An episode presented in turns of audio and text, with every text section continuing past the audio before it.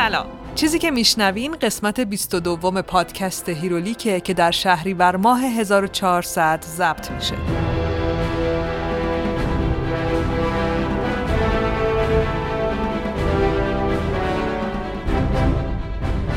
هیرولیک روایت تولد و زیست ابرقهرمانا و کتابای مصوره. روایتی که من با استفاده از منابع مختلف ولی در نهایت بر اساس تحلیل‌ها و برداشت‌های خودم تعریف می‌کنم.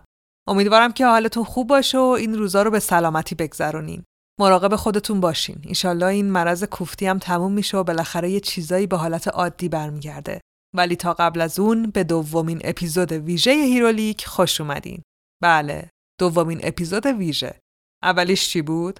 قسمت سوم هیرولیک که من و بردیا نشستیم و در مورد دنیای سینمایی مارول و اینفینیتی ساگا حرف زدیم. یعنی از اول فاز یک مارول تا آخر فاز سه که با فیلم آیرون من سال دو هزار و هشت شروع شده بود و با اسپایدرمن سال دو هزار و نوزده تموم شد. گرچه اسپایدرمن آخرین فیلم اینفینیتی ساگا بود، ولی اونجرز اند گیم بود که در واقع پایانی شکوهمند برای بیست و سه تا فیلمی بود که دنیای سینمای مارول یا همون ام سی یو تو یازده سال اکران کرد و دنیای ابرقهرمانا و محبوبیتشون و خیلی چیزای دیگر رو تغییر داد، چه برای کاراکترها و انتشارات مارول و چه تو صنعت سینما. دیگه خیلی کم میشه کسی رو پیدا کرد که ندونه اونجرز کیان، ندونه که مارول داره چیکار میکنه. بالاخره یکی از شخصیت‌ها رو میشناسه.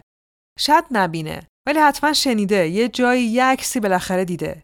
یه توضیح بدم واسه اون کسایی که اصلاً نمیدونن من دارم راجع به چی حرف میزنم. توی این اینفینیتی ساگا که واسه مارول بود، واسه دنیای سینمای مارول بود، بیست و چند تا فیلم وجود داشت که هم داستان خودشونو داشتن و هم به هم ربط داشتن. یه ابر ویلن یا یه ابر شرور هم وجود داشت به نام تانوس که با یه سری سنگ که اسمشون سنگ‌های اینفینیتی یا سنگای بی نهایت بود نصف مردم دنیا رو نابود کرد. بعد هم اونجرز همون نصف مردم نابود شدن رو برگردوندن و تانوس رو نابود کردن. اونجرز کیان؟ گروه ابرقهرمانای دنیای مارول. به هر حال اسم این مجموعه فیلم اینفینیتی ساگا بود که تو سه تا فاز منتشر شد و سال دو هزار و نوزده هم تموم شد. بعدش مارول اعلام کرد که میخواد فاز چهارم رو شروع کنه. یه پروژه شلوغ‌تر، عظیم‌تر، هیجان‌انگیزتر و جاه‌طلبانه‌تر. البته این بار تلویزیون هم وارد نقشش کرد و با این کارش کلی مخاطب جدید به دنیای پرجمعیت طرفداراش اضافه کرد. فاز جدید با سریال واندا ویژن شروع شد که از شبکه دیزنی پلاس هم پخش شد و تا الان چهار تا سریال و دو تا فیلم پخش شده و چند روز قبل از نوشتن این اپیزودم اولین تریلر قسمت جدید اسپایدرمن منتشر شد. تو این اپیزود ویژه هیرولیک من به همراه یه مهمون ویژه تر قراره هر اتفاقی که تا حالا تو فاز چهارم افتاده رو تحلیل کنیم.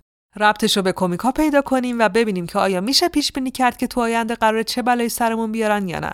مهمان عزیز من اسمش پوریا ناظمیه. من پوریا ناظمی هستم. کار اصلیم روزنامه نگاری علم، هم گزارشگری و هم تحقیق در مورد اونه، اما در کنارش مجموعه از علاقه‌های دیگه‌ای دارم و عمده وقت آزادم و به عنوان یه آدم علاقه‌مند به ادبیات و سینمای علمی تخیلی و فانتزی و کمیک بوک‌ها می‌گذرونم و از این جهت امیدوارم که شایسته حضور در این برنامه باشم. منم که فائقه تبریزی هستم و به کمک بردیا برجسته نژاد این پادکست رو تهیه می‌کنم. این شما و این بیست و دومین قسمت از پادکست هیرولیک.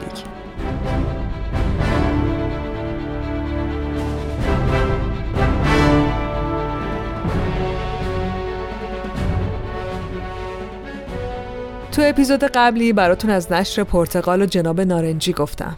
نشر پرتقال دنیای فوق‌العاده‌ای از کتابای فانتزی و علمی تخیلیه که از نوجوان و جوان میتونن بخونن و تو داستاناش غرق بشن. یکی از اون داستانا ماجرای پسر جوونی به نام کالم هانته. پسری که تو دنیای نیروهای اهریمنی و غیر اهریمنی و تو مدرسه جادوگری مجبور عنصر درونی وجودش یعنی نیروی هرج و مرج رو کنترل کنه. برای همینم بهای سنگینی میده. داستان جنگ کالم با نیروی تاریک درونشو میتونین تو کتاب پنج جلدی ماجستریوم بخونین. نویسنده های کتاب هولی بلک و کاساندرا کلر هستن و مترجم هم آرزو مقدس. کتاب پر از جادو، سحر و عشق ماجستریوم رو بخونین. چرا؟ چون نشر پرتقال بهترین کتاب‌های جهان رو برای بچه‌های ایران منتشر می‌کنه. منم لینکشو میذارم تو توضیحات اپیزود که با یک کلیک وارد دنیاش بشین.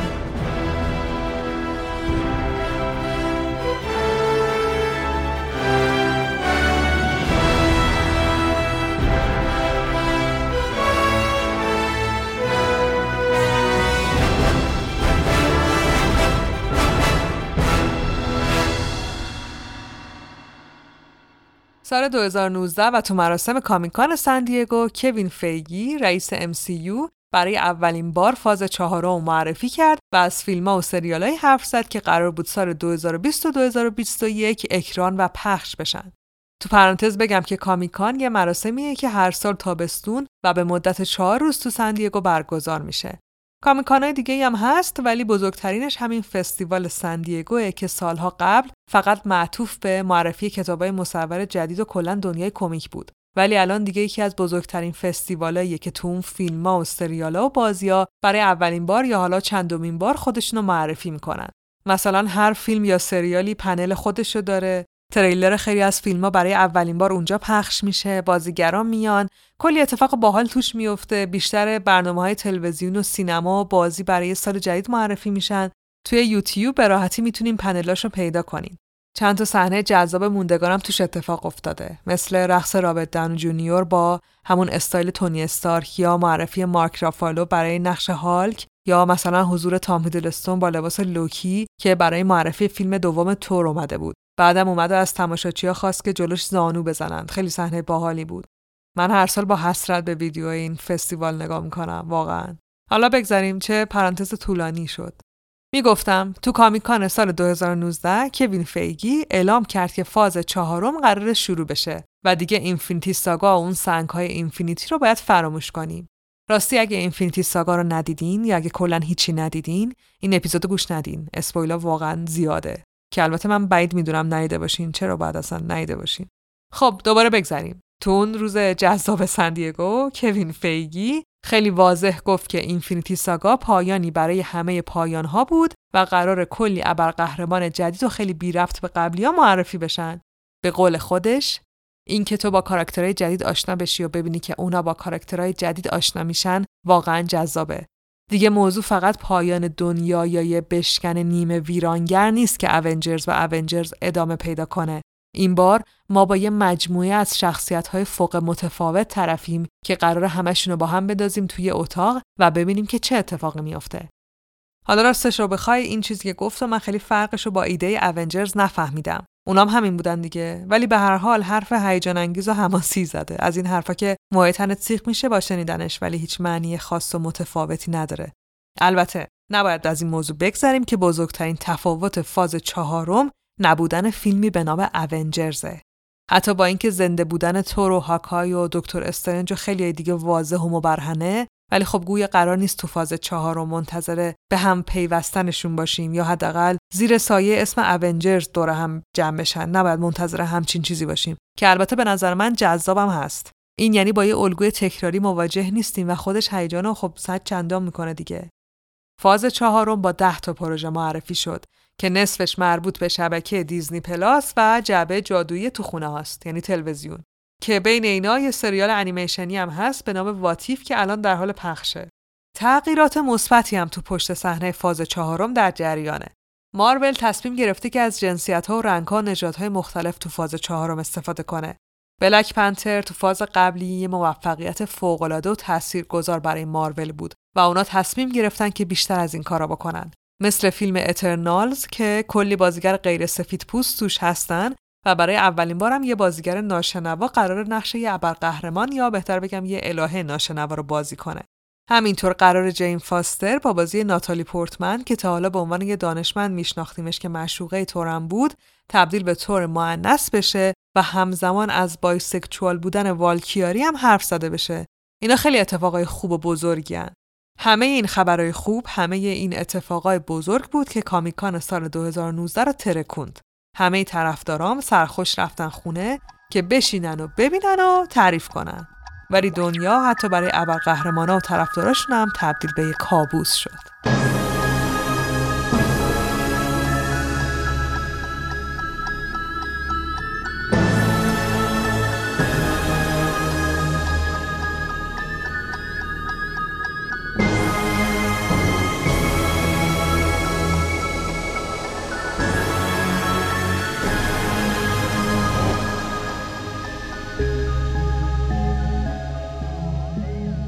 ویروس کووید نوزده یا همون کرونای خودمون به کل دنیا مسلط شد و صنعت سینما هم مثل خیلی از صنایع و کسب و کارهای کوچیک و بزرگ سقوط کرد.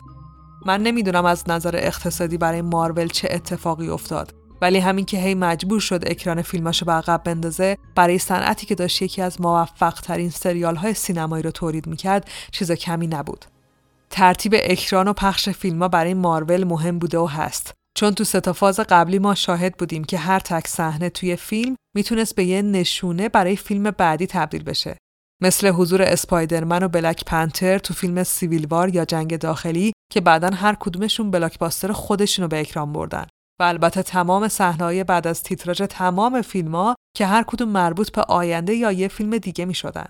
اگه اوضاع عادی بود فکر کنم تا الان ما اسپایدرمن و بلک ویدو و دکتر استرنج و خیلیای دیگر دیده بودیم، چون کلاً قرار بود که فاز چهارم دو سال طول بکشه، ولی خب نشد که بشه.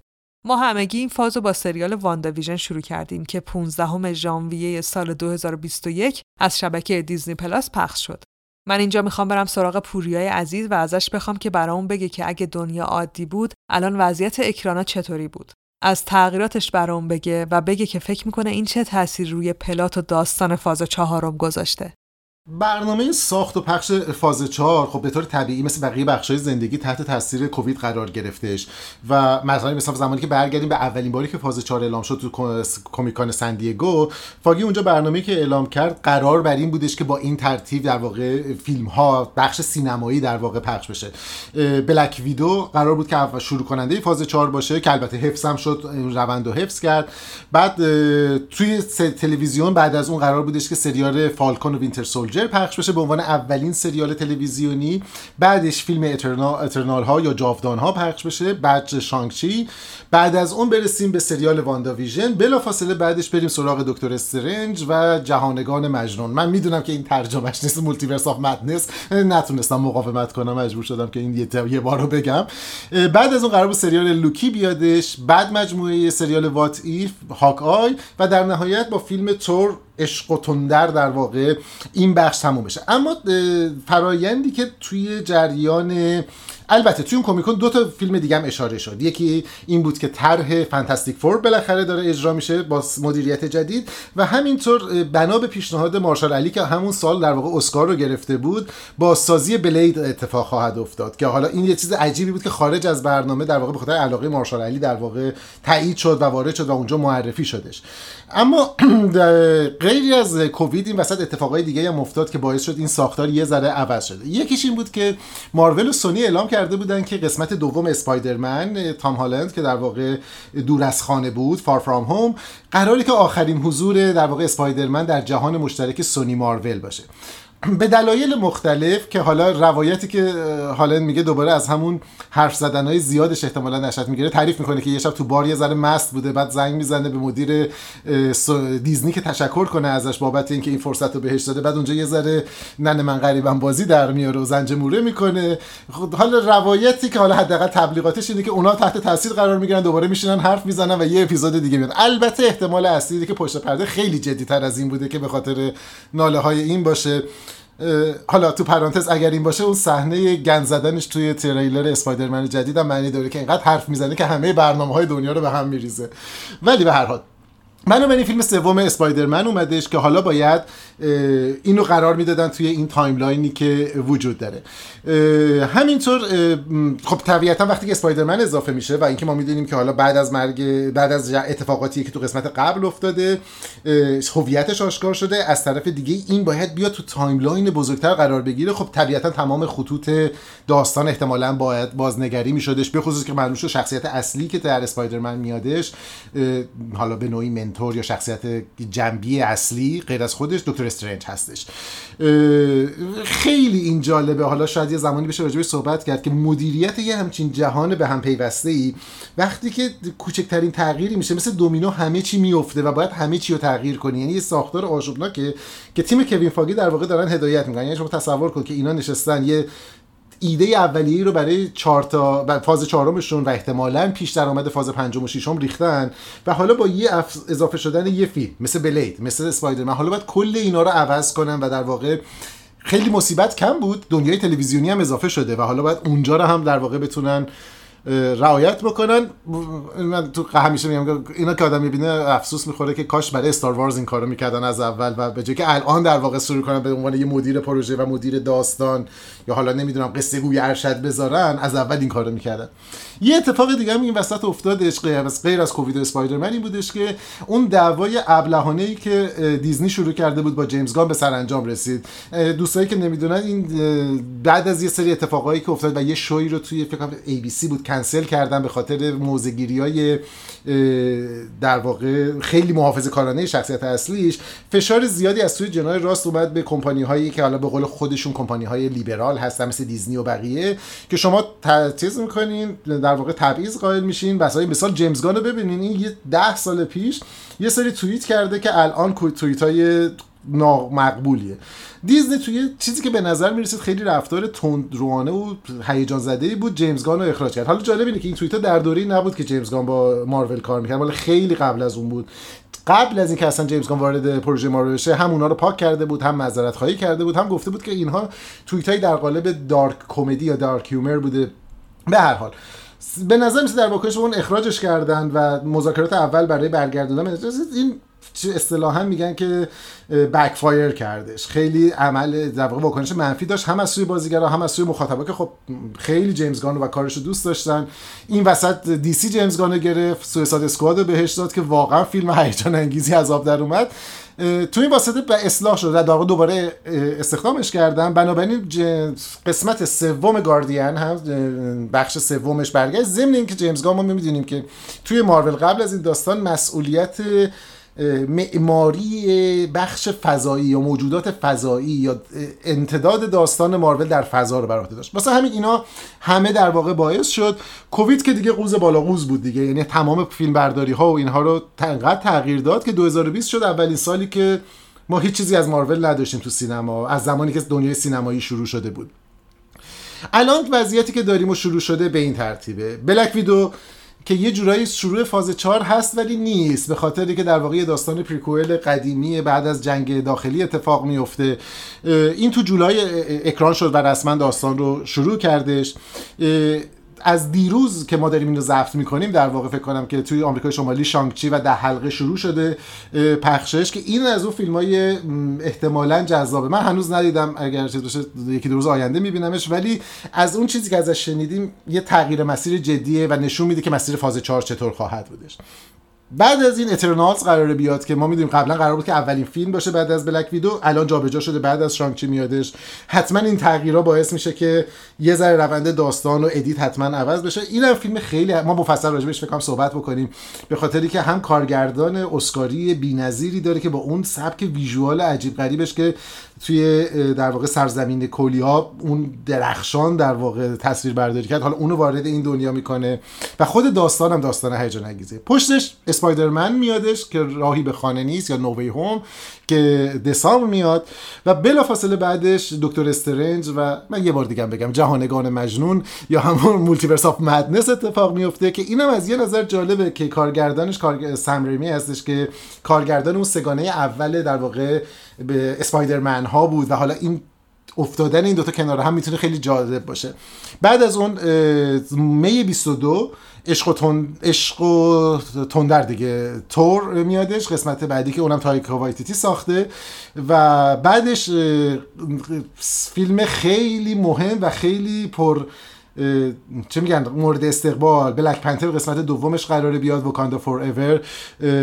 یه زمان چند سال دو سال پیش بود دو سه سال پیش بود اسپایک لی کارگردان معروف هالیوود اومده بود مونترال، یه جلسه ای داشتش اونجا، وقتی ازش صحبت می‌کردیم مثلا مهمترین اتفاق تاریخ سینمای سیاه‌پوستا چی بود، مثلا آدم اسپایک لی که مثلا سینمای هنری میگفت بلک پنتر، میگفت بلک پنتر تاریخ ما رو عوض کرد، هم قشر عمده سیاه‌پوستان آمریکایی تبار رو در واقع آشتی داد با سینما، و هم از طرف دیگه نشون دادش که فیلم چیز میتونه بفروشه، موفق باشه و شخصیت محبوب. حالا در نظر بگیرید که اون در واقع تراژدی فوت هنرپیشه اصلی در واقع بلک پنتر هم اضافه میشه و اینکه اینها گفتن که ما اینو جایگزین نمی‌کنیم هنرپیشه‌اش رو، اینکه چطور میخوان داستان رو پیش ببرن خیلی همه منتظرش هستن.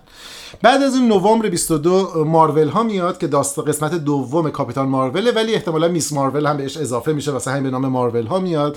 و بعدش پای در واقع فوریه بیست و سه بیست و سه قسمت سوم انتمن و واسپ واسپ میادش که به نام کوانتومنیا، دیوانگی یا مثلا چه میدونم دیوانگی در دنیای کوانتوم، رلم کوانتوم یا همچین چیزی، که این هم برای ما مهمه به خاطر که یکی از احتمالاً شخصیت منفی هستی، شخصیتی که ما الان باهاش آشنا شدیم تو لوکی و اونجا برمیگرده و بعد بیگ بد بزرگه. و در نهایت گاردین گالف گالاکسی قسمت سومش دو هزار و بیست و سه ماه می، اگر چیزی تغییر نکنه قراره که بیاد.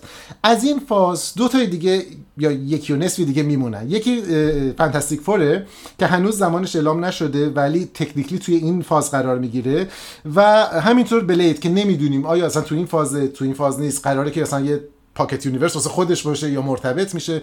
بنابراین این دوتا هنوز زمانش اعلام نشده، ولی تا جایی که میدونیم قراره که به این ترتیب در واقع دنیای سینماییمون پیش بره. تو تلویزیون هم که میدونیم که تغییر پیش اومد، اول واندا ویژن اومد، بعد فالکون اومد که در واقع زمینه رو برای کاپیتان آمریکای بعدی مهیا کرد، لوکی الان واتیف داره پخش میشه، و اگر اتفاق عجیب غریبی نیفته به ترتیب سریال هایی که بعد از این اتفاق میفته، هاکای نوامبر میادش، میس مارول دو هزار و بیست و یک میاد که اینم میتونه داستان جالبی باشه چون اولی سوپر هیروی مسلمون در واقع به نوعی هستش که اتفاق میفته، نوجوان مسلمون.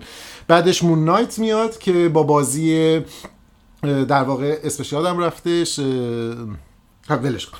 بعدش مون نایت میادش و بعد از اون سریال شی هالک که ما میدونیم که غیر از خود شخصیت شی هالک که تاتیانا ماسلانی بازی میکنه، اگر نمیشناسین تاتیانا رو به خاطر اون سریال در واقع سایفای خیلی معروفش که خودش نقش هفت هشت نفر رو بازی میکرد و در واقع کلون‌های همدیگر رو بازی میکردن به نام اورفان بلک، در واقع خیلی درخشان شدش. و اونجا ما میدونیم که مارک رافلو هم در نقش خود چیز میادش، هالک میادش. اگر خوب پیش بره و اگر همه چیز خوب بشه، اینجا جاییه که خیلی مت مرداک میتونه حضور داشته باشه چون تو کمیکا خیلی اینا با هم کار داشتن. و بعدش سیکرت اینویژن در دو هزار و بیست و دو دسامبر یه ویژه‌نامه احتمالاً ابلهانه یا اسپشیال ایونت تعطیلات برای گاردین آف گالاکسی میادش. بعد از اون قراره که آیرون هارت، آرمر وارز و واکاندای متحد و واکاندا یونایتد منتشر بشه، منتها اونا هنوز تاریخ نداره.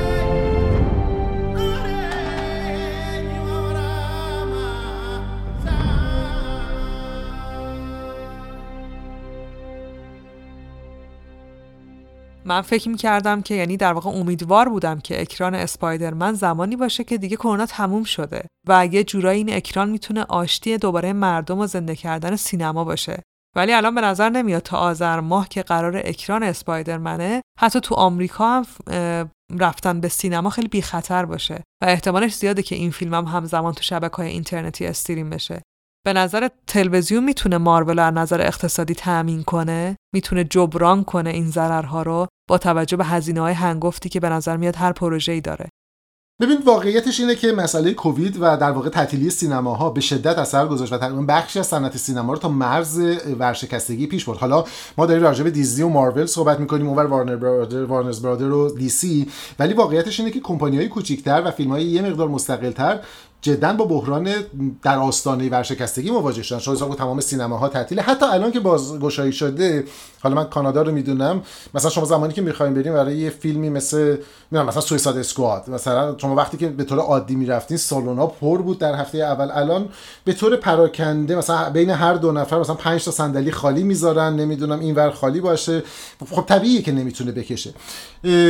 در مورد دیزنی و مارول با توجه به اون سرمایه وحشتناکی که وارد سیستم کردن و اون سودای عظیمی که از قبل آوردن، خب یه ذره وضعیتشون بهتر هستش، ولی روی اینا اثر گذاشته. مثلا شما خیلی بریم ببینین، حالا از ازش یکی دو تاشو من میگم که چطور در واقع این بازی رو انجام داده. کاری که خیلی از کمپانی ها در واقع شروع کرده بودن و تو این دوره به اوج رسوندن، رفتن به سمت الگوی در واقع پخش دیجیتال و پخش آنلاین و شبکه‌های آنلاین خودشون بود. اینا با الهام از موفقیتی که نتفلیکس داشته شبکه‌های خودشون رو ساختن، معروف‌ترینش الان دیزنی پلاس هستش، اونور برای دنیای وارنر برادر رو در واقع دی سی اچ بی او مکس هستش و اینا اومدن یه سیستم هیبریدی پخش گذاشتن. کاری که مارول کردش این بودش که گفتش که خیلی خوب، من همزمان پخش میکنم، به خاطر که اگه فقط تو سینما بذارم خب کسی نمیبینه و بعد میفته تو بقیه داستانا. من همزمان که تو سینما پخش میکنم توی سرویس مثلا دیزنی پلاس هم من میذارم، منتها با یه تفاوت. شما اگه تو دیزنی پلاس میخواین ببینین، باید برای مثلا تو سه ماه اول، چهار ماه اول که رو پرده هست توی دیزنی پلاستون ببینین، غیر از اشتراک ماهانه‌ای که دارین میدین، مثلا ده دلار، نه دلار، دوازده دلار، حالا بسته به جاهای مختلف اشتراک ماهانه دیزنی پلاستونه، بابت دیدن این فیلم پانزده دلار بدین. یعنی مثل که یه بلیت سینما میگیرین که اینو تو خونه ببینین.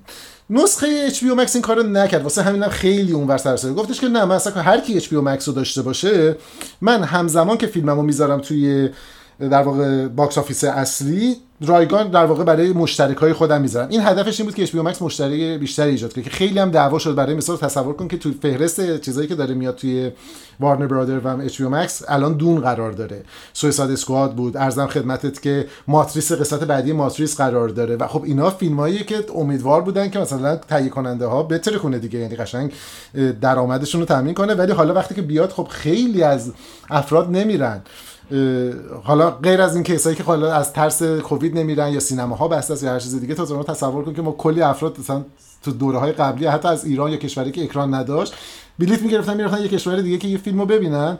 خب الان همزمان باهاش نسخه دیجیتال کیفیت عالیش هم هستش، واسه همین دیگه صبر و اینا تام فایده‌ای نداره. بنابراین اثر گذاشتش به شدت. اما عددهایی که از دیزنی داریم نشون میده که با توجه به شرایط کووید، نه در صد مقایسه با شرایط قبلش، اوضاعش خیلی هم بد نبوده. برای مثال بلک ویدو اولین از فیلم در واقع این مجموعه بود که اومدش، حدود پانصد میلیون دلار فروخت. این مجموعه در واقع دیجیتال و سینماش بودش و وقتی عدداشو در واقع خورد میکنیم، مثلا فرض کن به در مورد بلک ویدو تو آخر هفته اول اکرانش، اولین آخر هفته اکرانش هشتاد میلیون دلار تو آمریکای شمالی فروخت، حدود هفتاد میلیون دلار توی بین‌الملل در واقع خارج از آمریکای شمالی و شصت و هفت میلیون دلار هم در دیزنی پلاس فروخت. بر این عدد قابل مقایسه است با سیستم سینما، با این توجه که خب عدد سینما خیلی کاهش پیدا کرده و اصلا چیزیست و اینقدر هم قضیه چیز بود که مثلا فرض کن الان اسکارلت جوانسون صحبتش هست که شکایت کرده از توزیع دیزنی، صحبتشه که در واقع اما واتسون برای کرولا که در واقع اون هم به همین ترتیب پخش شد شکایت بکنه. در مقایسه با بقیه و در مقایسه با بازار سینمایی خب موفق بوده دیجیتال، ولی اصلا قابل مقایسه باشه نیستش. حالا دو تا فیلم هست که امیدوارن که در واقع این روند رو بشکنه. اولیش همین شانگچیه و نه تو سال باکس آفیس آمریکا، به خصوص امیدوارم با توجه به اینکه وضعیت پندمی تو چین خوب شده و این فیلم اساسا فیلم مبتنی بر هنرهای رزمی هست و با ساختار در واقع کشورهای شرقی و آسیایی سازگاری داره، در اونجا بتونه بهتر کنه. البته این یه قماره دیگه، بعضی وقتا اونا میبینم یا نه اصلا خوشمون نمیاد، این مدل خیلی خوبی نیستش.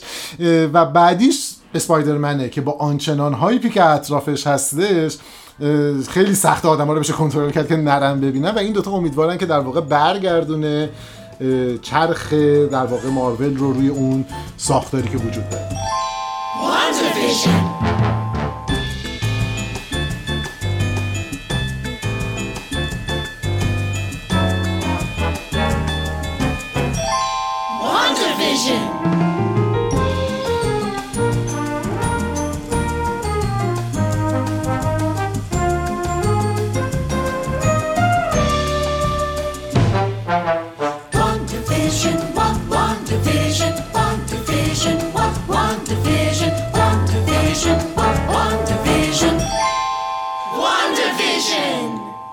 بریم در مورد فیلم‌ها و سریال‌های حرف بزنیم که تا حالا پخش شدن.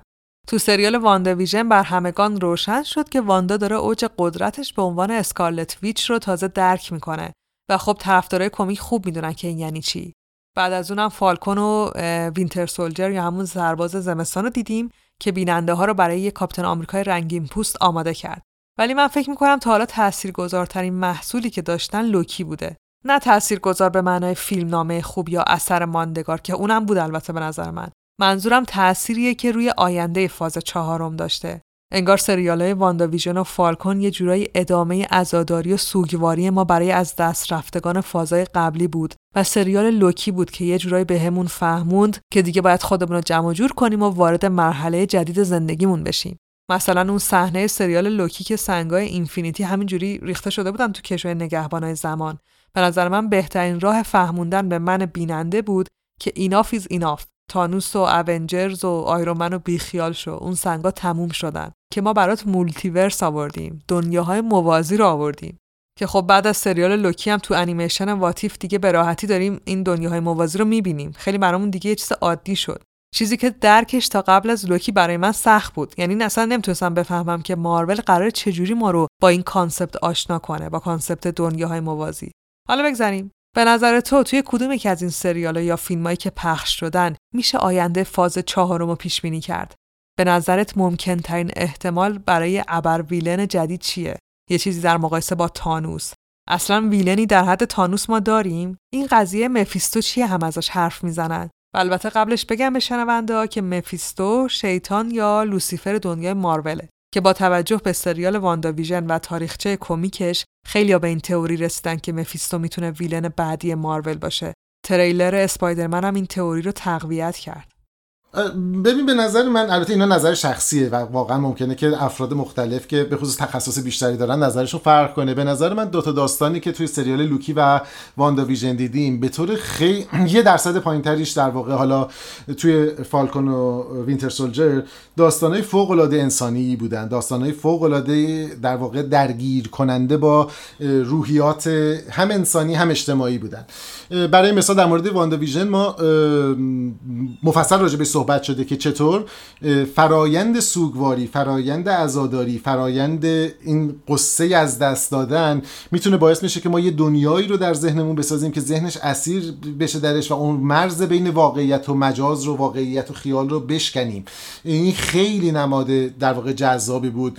اینکه چقدر افراد در این دوره آسیب پذیرن و چقدر ممکنه مورد سوء استفاده قرار بگیرن. ما میبینیم که از واندا در واقع داره از طرق مختلف در اوج عزاداریش، در اوج در واقع سوگواریش که آسیب پذیره، سوء استفاده میشه. دولت از یه طرف میخواد سوء استفاده کنه، در واقع شخصیت‌های دیگه به طریق دیگه، و این ممکنه باعث بشه که در واقع این به مسیر مختلفی کشیده بشه، بره به سمت دیگه‌ای و فوق‌العاده از این نظر به نظر من جذاب بودش. به نوعی شاید اصلا ویلن اصلی توی واندا ویژن افراد نبودن، سوگواری بود، یا گذر از چارچوب سوگواری ویلن اصلی بودش. توی لوکی اما به نظرم از این حتی جذابتر بود در واقع بحث داستانگوییش. خب از یه طرف ما بازی‌های درخشان رو داشتیم، به خصوص بازی تام دلسون رو. لوکی مارول خدای فریب و خود از حالا به نوعی خدای در واقع میس شفه، خدای در واقع در واقع بازی با شرایط مختلفه و فریب دادن، نمیشه بهش اعتماد کرد اینا. اما این روایتی که حداقل ما تو مارول از لوکی میبینیم که خب طبیعتا متفاوته با روایت اسطوره‌ای اسکاندیناویش، لوکی داستان یه شخصیت سرگشته رو از اول حضورش تا الان داره اداره میکنه، بیان میکنه. ببینید فرزند هیولاست، یعنی فرزند بدترین نوع هیولاهایی که میشناسیم که به فرزند خوندگی گرفته شده از سوی خدایان پیروز، قهرمانان. اما نکته مهم اینه که تو ذهن لوکی به خصوص بعد از اینکه میفهمه در واقع هریتیجشو و در واقع میراثشو، هیولاها فقط به این دلیل هیولان که شکست خوردن، یعنی اینکه اگر تو اون جنگ بزرگ بین آزگارد و در واقع جاینت فارستا اونها پیروز میشدن، الان داستان برعکس بود، آزگاردیا تبدیل به هیولا میشدن. اینها در واقع هیولای شکست خوردن.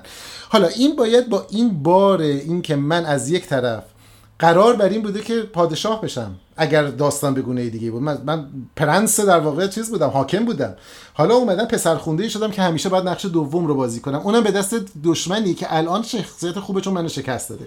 ببین این شروع میکنه به شخصیت رو تیکه پاره کردن، درونش رو انگار به هم میریزه و بعد صدای سلطنت داره، اما این صدای سلطنتش اگه بخوایم یه ذره مثلا عمیق‌تر نگاه بکنیم خیلی صدای جاه طلبانه شخصی شاید نباشه، این از دل اون درگیری دوره کودکیش داره میاد. اصلا برای چی هست؟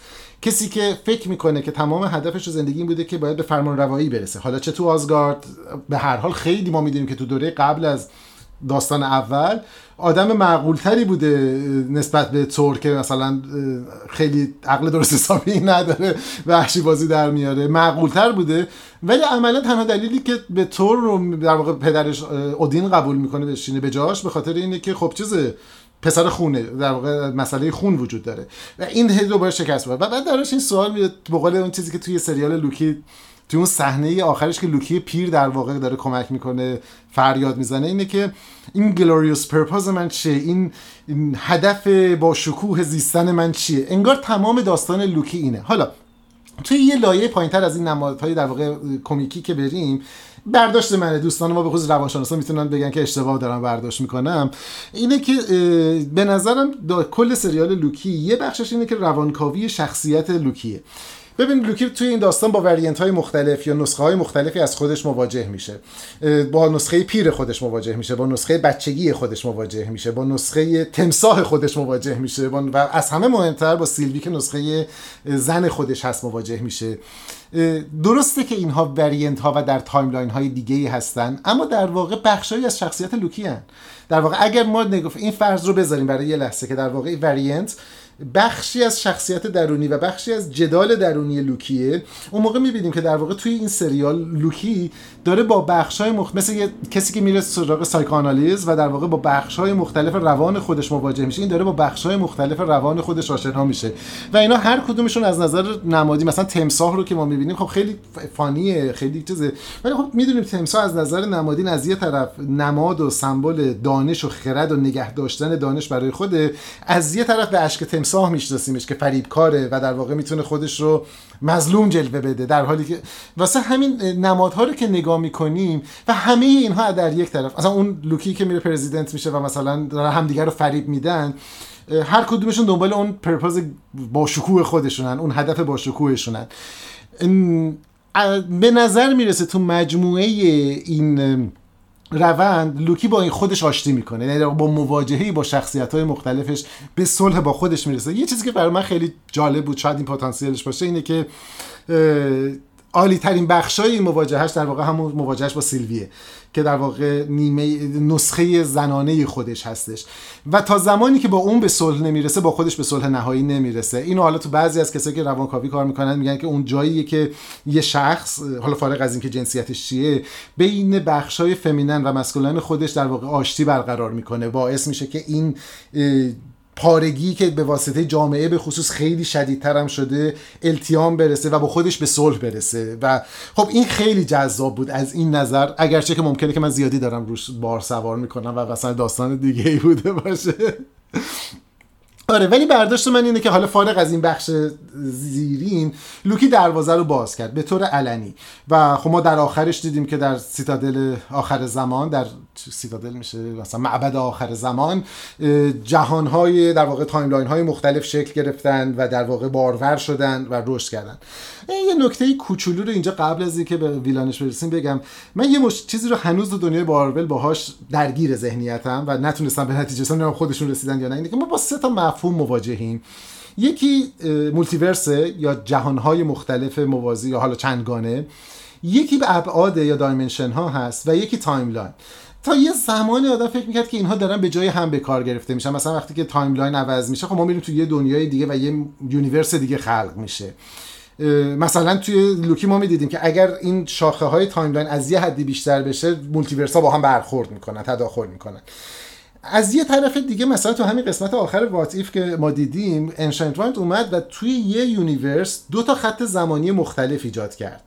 حالا من هنوز نمیدونم که آیا واقعا اینا رو با به جای هم به کار میبرن یا مثلا یونیورس با تایملاین با دایمنشن فرق داره. توی دکتر استرنج اول ما از یه طرف میبینیم که مثلا انشنت وایند میگه که ما نیرومون رو از سایر ابعاد میگیریم، از در واقع ابعاد دیگه نیرو رو میگیم که بهش میگیم جادو. از یه طرف از مولتیورس حرف میزنه که استرنج میگه تو تو این مولتیورس وحشتناک کجا قرار گرفتی، و از طرف دیگه هم مثلا میبینیم که میاد میرور دایمنشن یا ابعاد آینه رو میسازه که و تو همین یونیورس ماست.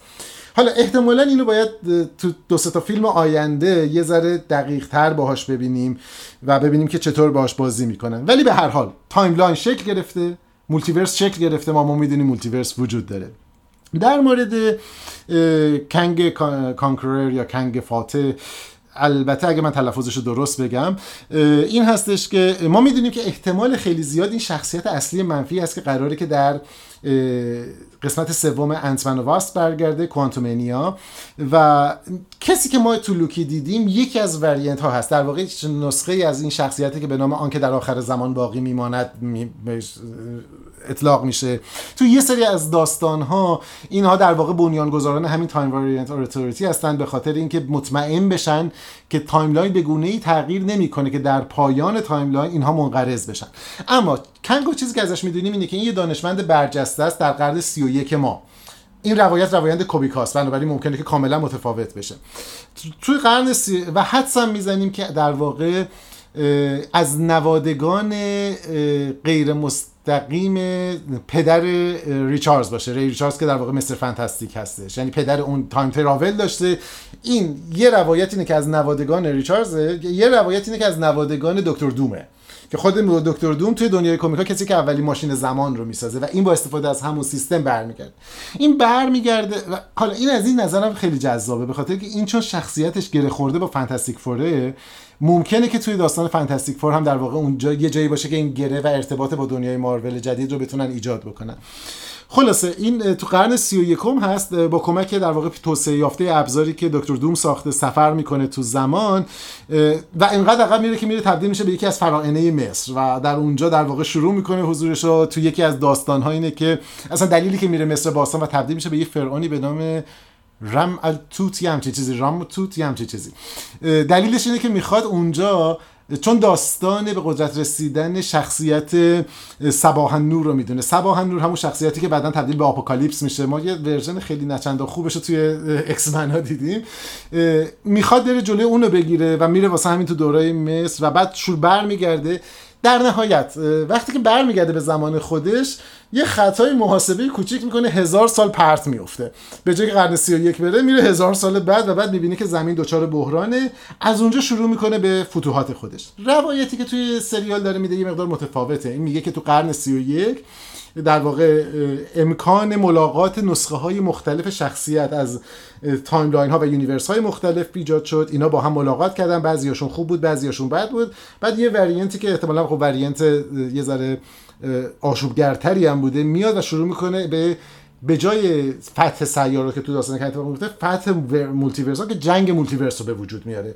و بعد الان این کنی که ما در واقع تو لوکی دیدیم، این ورژنش در واقع برمیگرده و این بنیاد نظارت بر خط زمان یا تایملاین رو میذاره که اجازه نده که اونقدر رویدادها خارج از پرده بشن که برخورد این مولتیورس رو به امکان پذیر کنه و در نتیجه کاند کانکرر بتونه که به طور به قول تانوس اینویتبل برگرده. به نظر میرسه که در نهایت شکست میخوره با تصمیمی که سیلوی میگیره و بعد بنابراین احتمالاً برمیگرده و ما تو کوانتومنیا میبینیمش.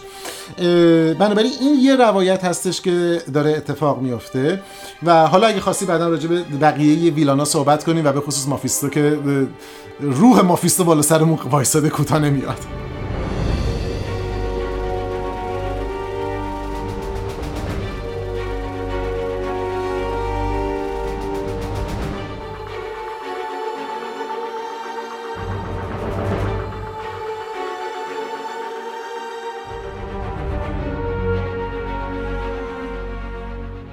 بازم میخوام یه کتاب بهتون معرفی کنم. کتابی به نام فاکنگو از انتشارات سیصد و شصت. اشتباه نکنین، اسمش اینجوریه ولی کتاب ایرانیه. نویسندش هم جناب جهانگیر شهلاییه. روی جلد کتاب نوشته فاکنگو یه داستان مندرآوردی تخیلی اجتماعی در باب چیستی هستی و چگونگی نجات بشریت. در واقع نویسنده جان همه این مضامین رو توی داستان ایرانی آخرالزمانی مطرح میکنه. از نظر من فاکنگو یک کتاب فانتزی و کمدی سیاهه که تو تهرانی اتفاق میفته که در عرض یه ثانیه دیگه بقیه‌شو نمیگم. بهتره برین خودتون بخونین. یه صحنه داره که برج میلاد تو تاریکی و غبار رو روی خرابه‌های تهران سقوط میکنه. مردمم دارن میدوئن. آدم یه جوری یاد فیلمای آخرزمانی مثل دو هزار و دوازده میفته. خلاصه که خوندن یه داستان ایرانی تو این ژانر خالی از لطف نیست. لینک خرید کتاب میذارم تو توضیحات اپیزود که به راحتی پیداش کنین. مثل همیشه دمتون گرم.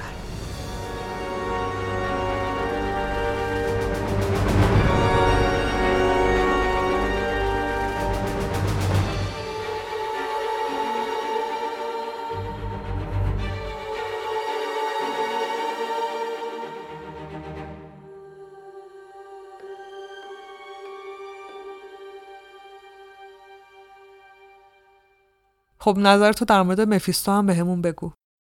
در مورد ویلن هایی که ما توی این فاز، و البته یه نکته رو میگم، وقتی میگیم که توی این فاز، واقعیتش اینه که ما اون بیگ بدمون رو هر وقت راجع بهش صحبت میکنیم یادمون باشه که احتمالاً با اون بیگ بد یا ویلن اصلی یک فاز سر و کار نداریم. مثلا یادمون باشه که تنوس در آخر فاز یک معرفی شد و در واقع ویلن اصلی سه فاز بودش. بنابراین احتمالاً شخصیتایی که ما به عنوان شخصیت منفی میگیم، بعضیاشون ممکنه که ویلن یه فیلم باشن، بعضیاشون ویلن یه فاز باشن و یه بیگ بد باید پیدا بکنیم که حالا من یه پیشنهادی دارم و آخرش میگم که به نظرم کدومشون میتونه باشه.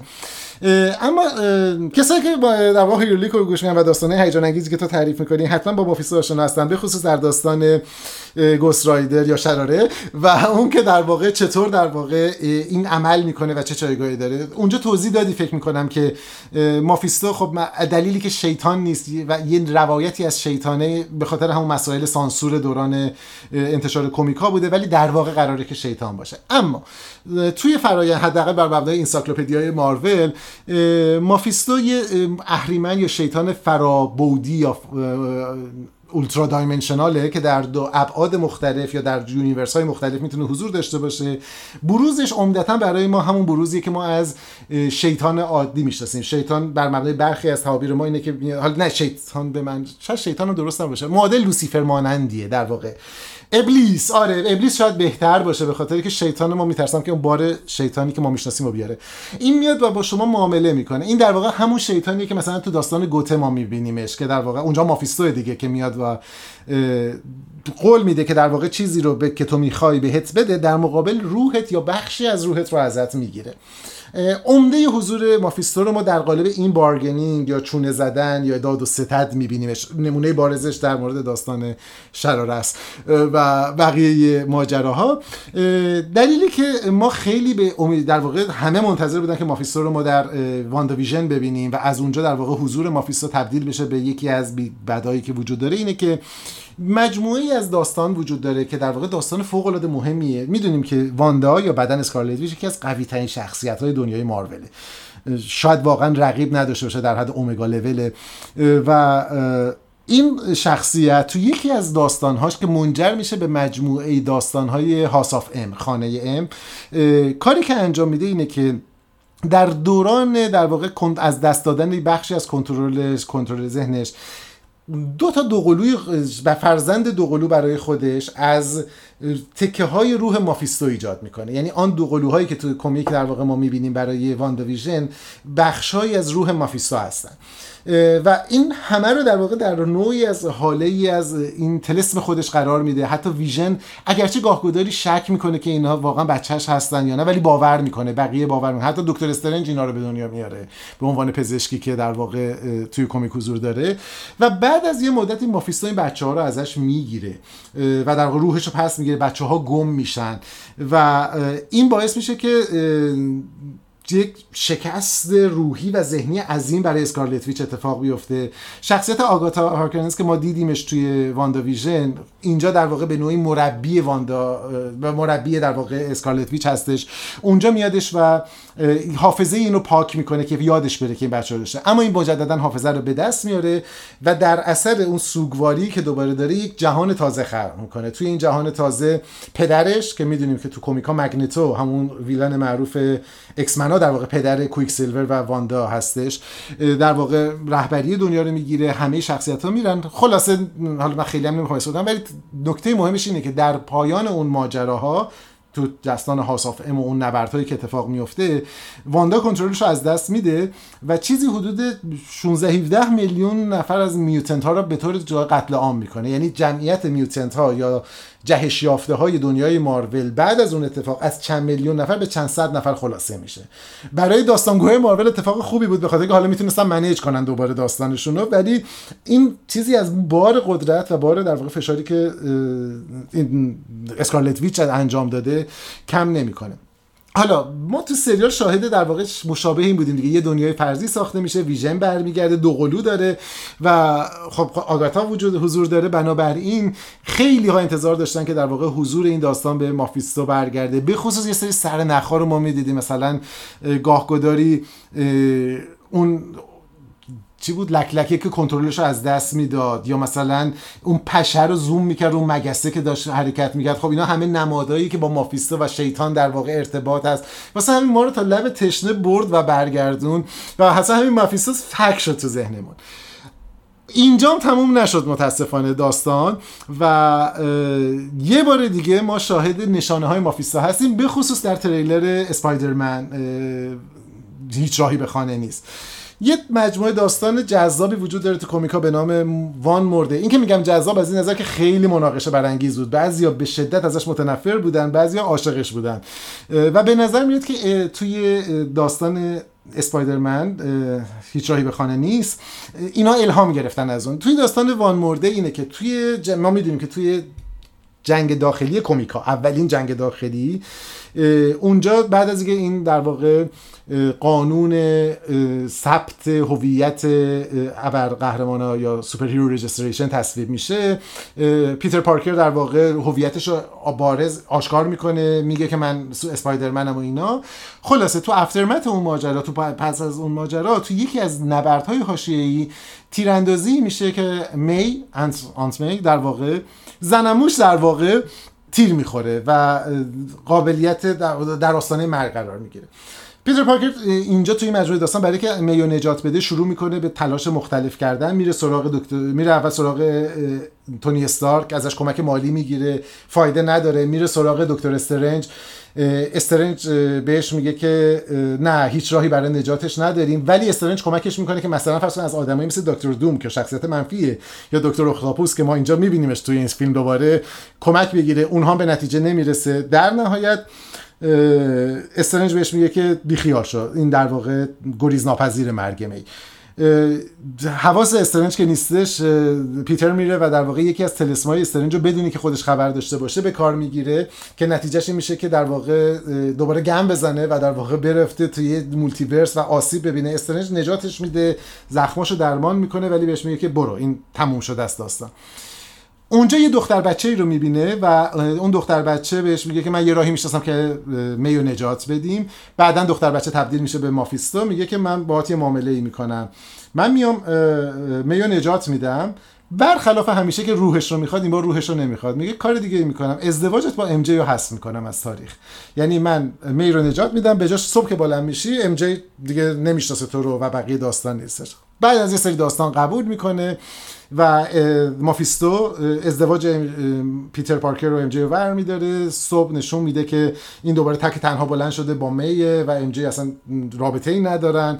نکته جالب اینه که اونم برای که مثلا اوج داستان رو دیگه از از اساسی قبل از اینکه این اتفاقا بیفته، مافیستو بهش نشون میده اون دختر بچه‌ای که اول دیده که در واقع اومده بهش پیشنهاد داده، در واقع دختر خودش و ام جی که حالا به خاطر که این ازدواج پاک شده دیگه به وجود نمیاد هیچ وقت و این در واقع شروع این داستان میشه. حالا چیزی که ما تو تریلر دیدیم، با این پرانتز که تریلرهای مارول ممکنه گولزنک باشه، یعنی مخصوصا ما رو در واقع به یه سمتی ببره و حتی شخصیت اضافه و کم کنه، مثل کاری که مثلا فرض کن برای سیویل وار کرد یا بگو اسمشو نبرد بی نهایت، نبرد اینفینیتی وار.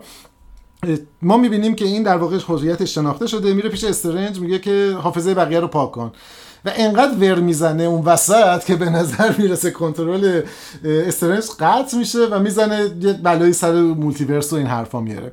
این خیلی شباهت داره با اون داستان و اینکه حالا پشت صحنه این آیا ممکنه که مافیستو حضور داشته باشه و اصلا قراره که ویلن اصلی کی باشه، چون ما میدونیم که حداقل پنج تا ویلن به نظر میرسه که اینجا حضور دارن. حداقل ما میدونیم که دکتر اختاپوس برمیگرده، گرین گابلت با بازی در واقع ویلندوفو برمیگرده. یه صحنه کوچیکی تو بک‌گراند از لیزارد نشون میده که یکی از در واقع ویلانای امیزینگ اسپایدرمن بودش. ولتا فکر کنم جیمی فاکس با بازی جیمی فاکس در واقع شخصیت ویلن امیزینگ اسپایدرمن، الکترا ببخشید میگم ولتا، الکترا برمیگرده و اینا میشن چهار تا. یه نمادی میبینیم که گویا سندمن برمیگرده، البته سندمن نه سندمن بزرگ، سندمن در واقع داستان اسپایدرمن، و اینا پنج تا میشن. بعضیا حدس میزنن که این در واقع نشون دهنده اینه که سینیستر سیکس اینجا ظهور پیدا میکنه. حالا اینکه ششمی کیه دعوا سرش، که ممکنه که مثلا مایکل کیتون برگرده در قالب ولچر یا هر کسی دیگه‌ای که اون در واقع زاختار سینیستر سیکس رو بده. اما خب اصلیه کی میشه این هنوز دعواست. ممکنه که یه ابر ویلن پشت سر همه اینا حضور داشته باشه که در اون صورت مافیستو گزینه به نظر میرسه خیلی خوبی میشه. انقدر هوادارا در واقع به مافیستو گیر دادن تا مجبور نکنن مارول که اینو بیاره دیگه، دست از سرش بر نمیدارن.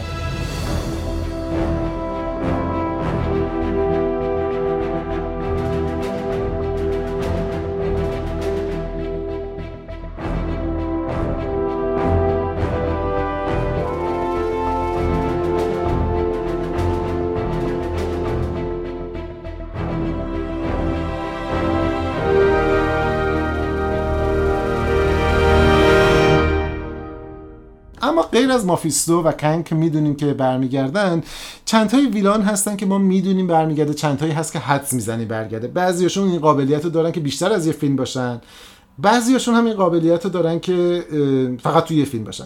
ما یکی دیگه از ضد قهرمانایی که میشناسیم که برمیگرده، که اگرچه حضورش توی کمیکا خیلی کوتاهه ولی خیلی داستان هیجان انگیزی داره، توی در واقع مجموعه تور هست، تو قسمت بعدی توره که کریستیان بیل نقش گورد گاد بوچر یا قصاب خدایان رو بازی میکنه.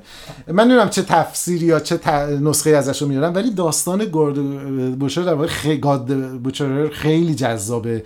اینکه چطور در واقع از یک آدم مومن که خدایان فراموشش کردن تبدیل میشه به کسی که اصلا فقط میخواد خدایان در واقع دنیای کمیک رو از بین ببره.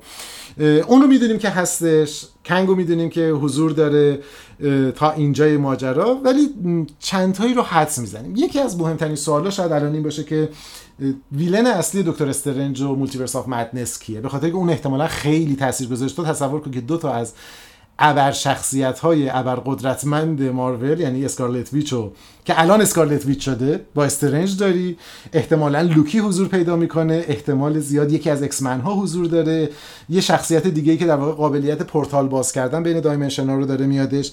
کی قراره که اینجا آدم بدی ماجرا باشه یا در واقع شخصیت بدی؟ خیلی ها حس میزنن یه شخصیتی که اگه من درست تلفظ اسم کنم اسمشو، به نام شماگورات یا شماگورات، این در واقع ممکنه که نسخه اصلی باشه. این شماگورات یه اختاپوس عظیم و جثه فرابودیه که یه چشم گنده وسط بدنشه، یه جوری شبیه مثلا اون استارفیشیه که تو سویساد اسکواد دیدی، منتها اختاپوسه. این از اون شخصیتایی که مارول از چیز گرفته، از بگو اسمشو، لافکرافت، در واقع داستان‌های لافکرافت گرفته و خیلی تحت تاثیر هیولاهای اون قرار داره. با این تقبیه و این نسخه چیزه، نسخه در واقع فرابودی هم هستش در چیز. این یک مل... چیز چندین میلیون سال حضور داشته، چند صد یونیورس رو در واقع حکمرانی میکرده، نه فقط کهکشان یا مثلا سیاره، نه چندین چند صد یونیورس رو کار میکنه. یه اتفاقی می... یه زمانی هم میاد مثلا رو زمین، ولی یه اتفاقی میفته که تبعید میشه. حدود یک میلیون سال پیش از زمین تبعیدش میکنن. حالا توی مجموعه ای از داستانهایی که استرنج داره، این شخصیت بق... این جزء ویلانای اصلی استرنجه، یعنی همه جا باش بوده. دلیلی که خیلی حدس میزنیم این اتفاق بیفته، دو تا سرنخیه که تو وات ایف دادن. ما تو قسمت اول وات ایف که کاپیتان کارتر بود، در واقع تو آخر اپیزود اونجایی که پورتال باز میشه، میبینیم یه سری موجود هشت پا مانندی داره این بازوهاشو میاره تو. تو قسمت آخر در واقع که تا الان پخش شده وات ایف که دکتر استرنج هم هست، یه بار دیگه این اون موجود اصلیه داره میاد، یه موجودیه که داره همین بازوهای هشت پاگونه است. خیلی حدس می‌زنن ممکنه که این در واقع شماگورات باشه، مگر اینکه حالا دوباره مارول بخواد با همون بازی کنه دیگه.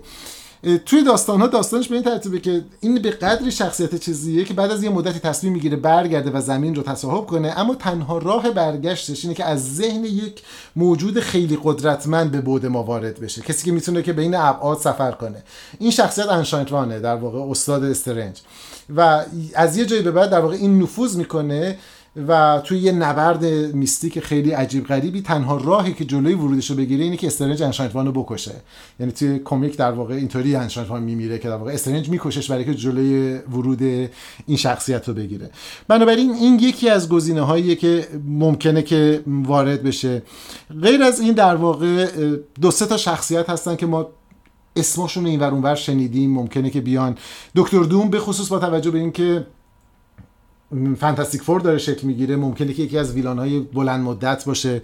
آدم ورلاک ما سرنخش رو توی گاردین دو دیدیم که ممکنه که این در واقعش برگرده و تبدیل بشه به، حداقل بعد از گاردین آف گالاکسی، تبدیل بشه به یه ویلان بزرگ. از دشمنای در واقع استرنج کسی دیگه که میتونه نقش بزرگتری بازی بکنه نایتمر هست یا کابوس، که از اون موجودات عجیب غریبیه که از کابوس دیگران تغذیه میکنه و تو کابوس بقیه زندگی میکنه. و یه گزینه خیلی جذاب دیگه مگنتوه که خب میدونیم که جزو محبوب‌ترین قهرماناست و با توجه به الحاق این دوتا یونیورس میتونه بیاد، ولی حداقل من نمیبینم هیچ کدوم اینا که تبدیل بشن به سوپر ویلن مثل تانوس که پس سه تا فازو بخوام برن. شاید اگر کسی بخواد پیش بینی کنه یکی از گزینه‌های محتمل برای چنین سوپر ویلنی که شاید مثلا آخر این فاز معرفی بشه و دو سه تا فاز بره گالاکتوس باشه. و خب میدونیم که گالاکتوس در واقع تناسخ مولتیورس، آخرین تناسخ مولتیورس، یعنی توی داستان‌ها اگر تا الان قضیه پیچیده نیست اینه که خود مولتیورس علاوه بر این که چندین جهانه، خودش یه هویتی هم داره، یه ماهیت موجودیتی داره که این تر از چنگای تناسخ میکنه. در پایان ششمین تناسخ تبدیل میشه، در بدن یک موجود انسانگونه میره، تبدیل میشه به گالاکتوس. بنابراین گالاکتوس عملاً بازسازی و با چی میگن تناسخ شده، دقیقاً تناسخ تمام مولتیورس های قبلیه که درون این جهان ما وجود داره و برای که انرژی حیاتی پیدا بکنه باید سیاره ها رو بخوره، بنابراین حمله میکنه به سیاره ها. این جونوریه که اصلا تنوس در مقابلش شوخیه، یعنی اصلا از این حرفا نداره.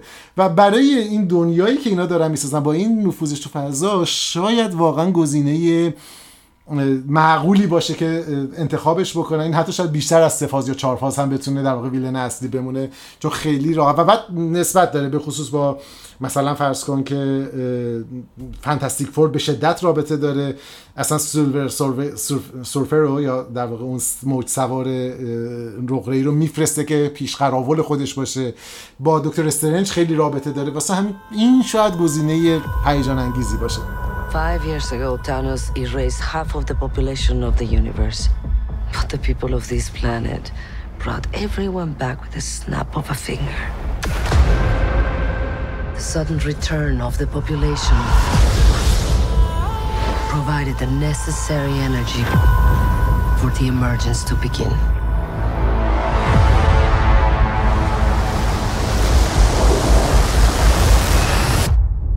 How long do we have? Seven days.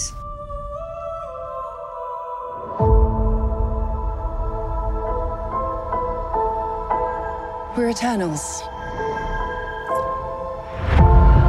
came here seven thousand years ago to protect humans from the deviants. Why didn't you guys help fight Thanos? Or any war, or all the other terrible things throughout history? We were instructed not to interfere in any human conflicts unless deviants are involved. By who? دیگه وقتشه بریم سراغ یکی از پرستاره ترین فیلمایی که قراره اکرام بشه. اترنالز. خدایانی که معلوم نیست از کی روی زمین بودن و چرا تانوس رو نابود نکردن. حالا ما به اونش کار نداریم. خدا هم نه البته. حالا پوریا توضیح میده. ولی موضوع اینه که خیلی از جمله خود من هیچ ایده‌ای ندارن که این اترنالز کیان و از کجا اومدن. جناب پوریا ناظمی عزیز، من از شما میخوام که به ما معرفیشون کنی. میدونم که اولین بار جک کربی آوردشون تو مارول، ولی بعد نیل گیمن افسانه‌ای نویسنده سندمن هم یه کاری باهاشون کرده. ما سراپا گوش توضیحات شما هستیم. این سوال سوال خیلی مهمیه که نه فقط سلسترال ها باید جواب بدن و چه ببخشید اترنال ها، هر قهرمان جدیدی که بخوان اینو معرفی کنن ناچاره که به این سوال جواب بده که شما کجا بودین تا الان. این یکی از مشکلاتی که کلا مارول مجبور داشته باشه دیگه. مثلا فرض کن برای پیدا کردن اون عصای لوکی، عصای در واقع چیز، کل اونجر اسمبل میشن، بعد مثلا یه جای دیگه که کل دنیا داره به هم میریزه هیچ خبری ازشون نیست، مثلا چهار تا مامور اف بی آی باید با ماجرا کنار بیان، چاره ای ندارن، میدونی نمیتونه برای هر کدوم همه رو جمع کنه. ولی به هر حال داستان، خب کسایی که هیرولیکو گوش میدن هم با جکربی هم با گیمن هم با در واقع این خالقان این دنیا آشنا هستن. من اون بخش معرفی نویسنده رو پس بذار بذارم کنار، خیلی پیچیدن در واقع اترنال ها و شخصیتایی که دارن. خلاصه داستان رو اگه بخوام بگم بر مبنای مجموعه روایتاش، واقعیتش اینه که من از بین اترنال ها فقط اترنال گیمن رو خوندم، واسه همین اون چی که دارم میگم بر مبنای اسناد در واقع دائره المعارفیه این حوزه هستش.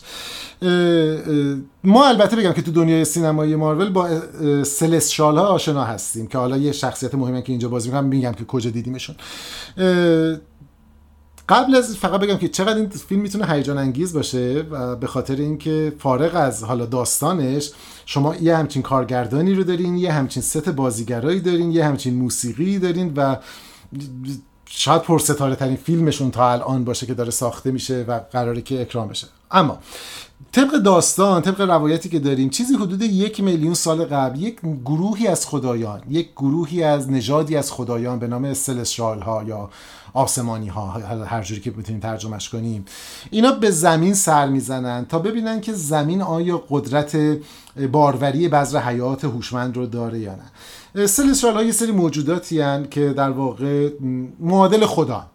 ما میدونیم که تو دنیای مارول خدایان مختلف داریم. اینها عملا نامیرا هستن، قدرت بیکران دارن. حالا اگه میخوای شکلگیری خودشون هم بگیم برای که یه ذره عجیب تر بشه، اینه که اینها اصطلاحا ناخد... خدا... ناخودآگاهشون، آنکانشسشون و بعد کانشسنسشون در قالب قلب یک کهکشان بزرگ به وجود میاد، رشد میکنه و وقتی که رشد کرد، زمانی که شایستگیشون رو به دست آوردن، حالا به هر ترتیبی میتونن بدن بگیرن و جسمانیت بگیرن و دارای بدن بشن.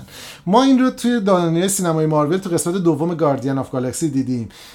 اگود پلنت یکی از سلسترال هاست که در واقع اون هم اگه یادت باشه داستان هدف اصلیش چی بود که میرفت بذر حیات و جاهای مختلف میکاشت، ببینه کجا چجوری پیش میره تا به هدف خودش برسه. حالا غیر از اون اینها در واقع شکل میگیرن. پروژه اصلیشون، اگر بخوای یه پروژه، هر کدوم یه قدرتی داره، یه پروژه‌ای داره، ولی پروژه اصلیشون اینه که برن جاهای مختلف حیات رو شروع بکنن و ببینن که حیات میتونه که توسعه پیدا بکنه و بعد از یه مدتی، مثلا عموما یک میلیون سال بعد از اینکه بذر حیات رو راه میندازن، برمیگردن به نوعی جاجمنت دی برای اون گروه میذارن، میان قضاوتشون میکنن که آیا اون حیاتی که رشد کرده لیاقت موندن داره یا نه. اگر از جاجمنت با موفقیت عبور کنن، خب اجازه حیات میدن، اگر نه از بین میبرن، یعنی با خاک یکسان میکنن، دوباره زمین، مثل زمینی که آتیش میزنی آتیش میزنن، دوباره از اول بذر میکنن. داستان اینه که حدود یک میلیون سال پیش اینا میان رو زمین و روی زمین در واقع میبینن که این پتانسیل وجود داره. سه نوع مسیر در واقع حیات رو، در واقع مسیر حیاتی که شروع میکنن به سه تا شاخه تقسیم میشه. یه شاخش ماها میشیم، انسانها میشیم که در واقع ادامه پیدا میکنیم تا الان میاد. یک گروه دیگهشون تبدیل میشن به یه موجوداتی که اینا تقریبا نامیرا هستن، ممکنه ببینن ولی به طور عادی با مقیاسای ما نامیرا هستن، قدرت‌های فرا بشری دارن، اینا رو به نام اترنال ها میشناسیم. و یک گروه دیگه هم هستن دیویانت ها که در واقع اینا هر کدومشون یه ظاهر و شکل و هیولاواری دارن و اینا هم رشد میکنن. خب ما میدونیم که در واقع اترنال ها که در واقع یکی از این سه شاخه‌ای هستن که شکل گرفتن، قدرت‌های فوق‌العاده‌ای دارن، خودشون بین خودشون یه جنگ داخلی دارن، گروه دارن اینا، اما اینا منع میشن از دخالت در امور انسانی به هر شکلی مگر در مواردی که دیوینت ها در واقع بخوان دخالت کنن. چون ما میدونیم دیوینت ها موجودات قدرتمند، وحشی و حالا هر چیز دیگه‌ای هستن که میتونن انسان رو و در واقع این رده رو از بین ببرن. بنابراین اینها از سوی سلسترال ها در واقع بهشون دستور داده میشه که حق ندارین دخالت کنین مگر در زمینه دیویان. توجیهی که میاد که چرا در زمینه تانوس نبودن همینه. توی داستان این گونه است که بعد از یه سری از ماجراهایی که پیش میاد، اینا با دیوینت ها میجنگن، خود سلسترال ها رو احضار میکنن و اونها در واقع با دیوینت ها میجنگن. در پایان اون یک میلیون سال سلسیال‌ها برمیگردن که انسان رو قضاوت کنن، یعنی نژاد ما رو، اون گونه سوم رو، و به دلیلی تصمیم میگیرن که اوکی اینا لیاقت ندارن، باید نابودشون کنین. و اترنال ها حالا شروع میکنن جلوی سلسیال ها که به نوعی خالق خودشون هم هستن ایستادن برای حفاظت از انسان.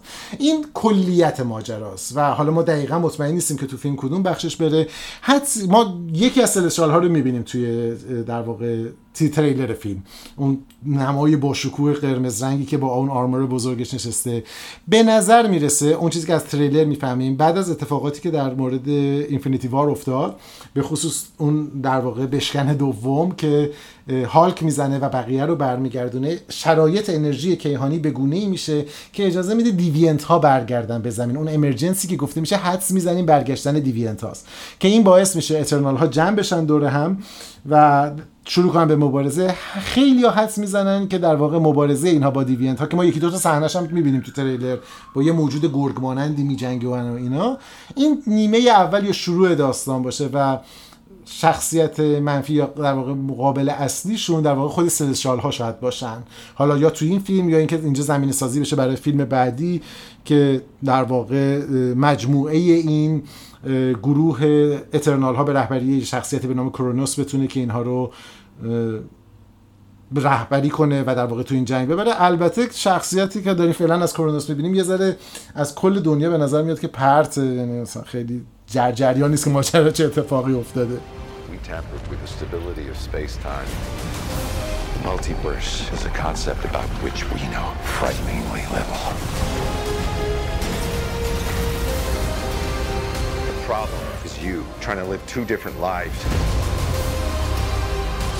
The longer you do it, the more dangerous it becomes.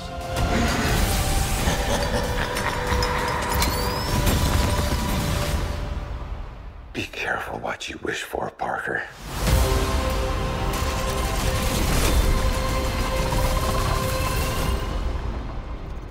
Hello, Peter.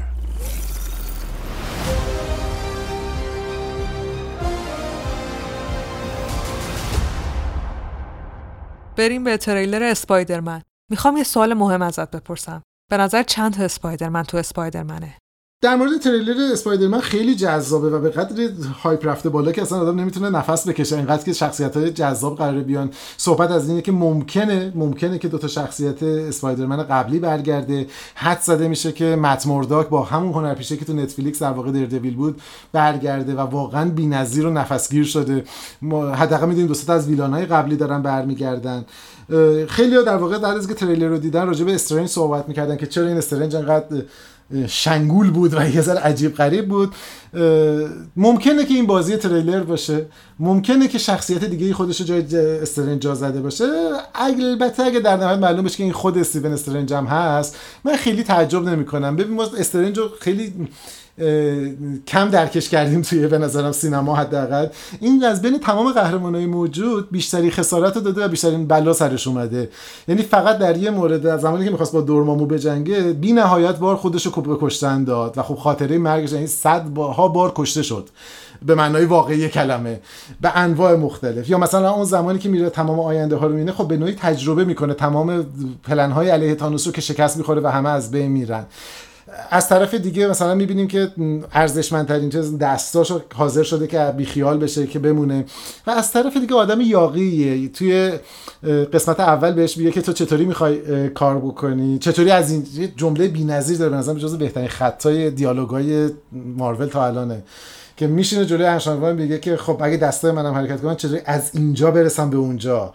و بهش میگه که چطوری یاد گرفتی عصبا رو چیز کنی، میگه استادی ام پرکتیس، میگه خب همین کارو بکن. و همون مدل تحصیلیش انگار اینجا میاره. اونجا روشای تندروانه داشت دیگه، مثلا مغز و مثلا روشای عصب شناسی عجیب غریب داشتش. به نظر میاد تو دوره جادو هم داره همین کارو میکنه. به خصوص تو این قسمت آخر واتیف دیدیم که چه قدرت هایی داره، چه توانایی عظیمی داره. برای همین اینکه یه ذره و یادمون باشه مثلا تو اوج دوره سوگواری و مثلا خورد شدنش که هنوز راهی نداره، اونقدر چیزه که مثلا میاد یه دفعه با وان کلکل میکنه، یا تو کتابخونه یواشکی حفره ایجاد میکنه کتاباشو میدزده، یا از این یا مثلا بدونی که بدونه مثلا از یه سری ابزار استفاده میکنه. خیلی خارج از کاراکتر نیستش که استرنج بیاد یه تلسمی رو شروع کنه به اجرا کردن که از کنترلش دره. حالا قبلش مثلا احتمالاً همین بلایی هم سر خونه آورده که ما می‌بینیم اینقدر سرماس وسط تابستون و یخبندون ایجاد شده. ولی من خیلی تعجب می‌کنم اگه خودش باشه و در واقع این آزمایش کردناش با چیزهای مختلف کار به اینجا بده. ضمن اینکه نباید نقش پرحرفی پارکر رو هم از دست بدیم. اینقدر این آدم حرف زد، در واقع به نوعی بازتاب شخصیت خودش که همه داستانهای خودش رو لو میده، اینقدر حرف زد که تلسمه بخواد فنا رفت جهان رو بگند کشید. ولی به هر حال روی تریل به نظرم نباید خیلی چیز کنین، حساب باز کنین، چون میدونیم که مارول فریب میده. حتی ممکنه یه شخصیتی رو از یه صحنه حذف کنه، یه شخصیتی رو اضافه کنه. یادته که توی تریلر اونجرز جنگ بی نهایت هالک رو گذاشت با شخصیت هالکش، در حالی که ما اصلا تو اون قصه هالک رو نداشتیم، با هالک باستر بود. ولی داستان به نظرم هیچ کدوم از فیلماش تا الان به اندازه اسپایدرمن هایپ نبوده. تو دوست داری کدومی که از اسپایدرمن رو برگردن؟ این شاید خیلی نظر محبوبی نباشه، ولی من واقعا اسپایدرمن و اندرو گارفیلد رو دوست دارم. خیلی امیزینگ اسپایدرمن رو خیلی مثلا توبی مگوایر میگن، ولی مثلا شخص به نظرم خیلی آندرریتد موندش، تفلکی و خیلی اس... پیتر پارکر خوبی بود. پیتر پارکر یه ذره بالغتر که در این حال میدونست چه کار میکنه، عمیق بودش، فهمیده بودش. بعد مثلا شد قبول میکرده که این نرده، یعنی قشنگ قیافش و باهوشی چشش میفهمیده که این نرده. مگوایر خیلی خوب بود، ولی خب واقعا تو تو نمیدونست درش یه نرد نمیدیدی، یه آدمی که مثلا بتونه کار فنی بکنه. حالت خیلی خوبه ولی نوجوانشه، یعنی هنوز قبل از اینه که شاید به اون مرحله برسه و اونقدر عمیق نیست، خیلی چیزتره انگار، یعنی همون تینیجریه که داره بزرگ میشه، هنوز به اندازه اون اسپاید امیزینگ اسپایدرمن به نظرم خوب نشده. حیف شد اون مجموعه در واقع حالا به دلایل مختلف ادامه پیدا نکرد و اگر قرار باشه یک کدومشون برگرده، من امیدوارم که اصلا گارفیلد برگرده، اگرچه خیلی به شدت داره انکار میکنه، ولی امیدوارم دروغ بگه واقعا برگرده یه جورایی. The ten rings gave our family power. If you want them to be yours one day, you have to show me you are strong enough to carry them.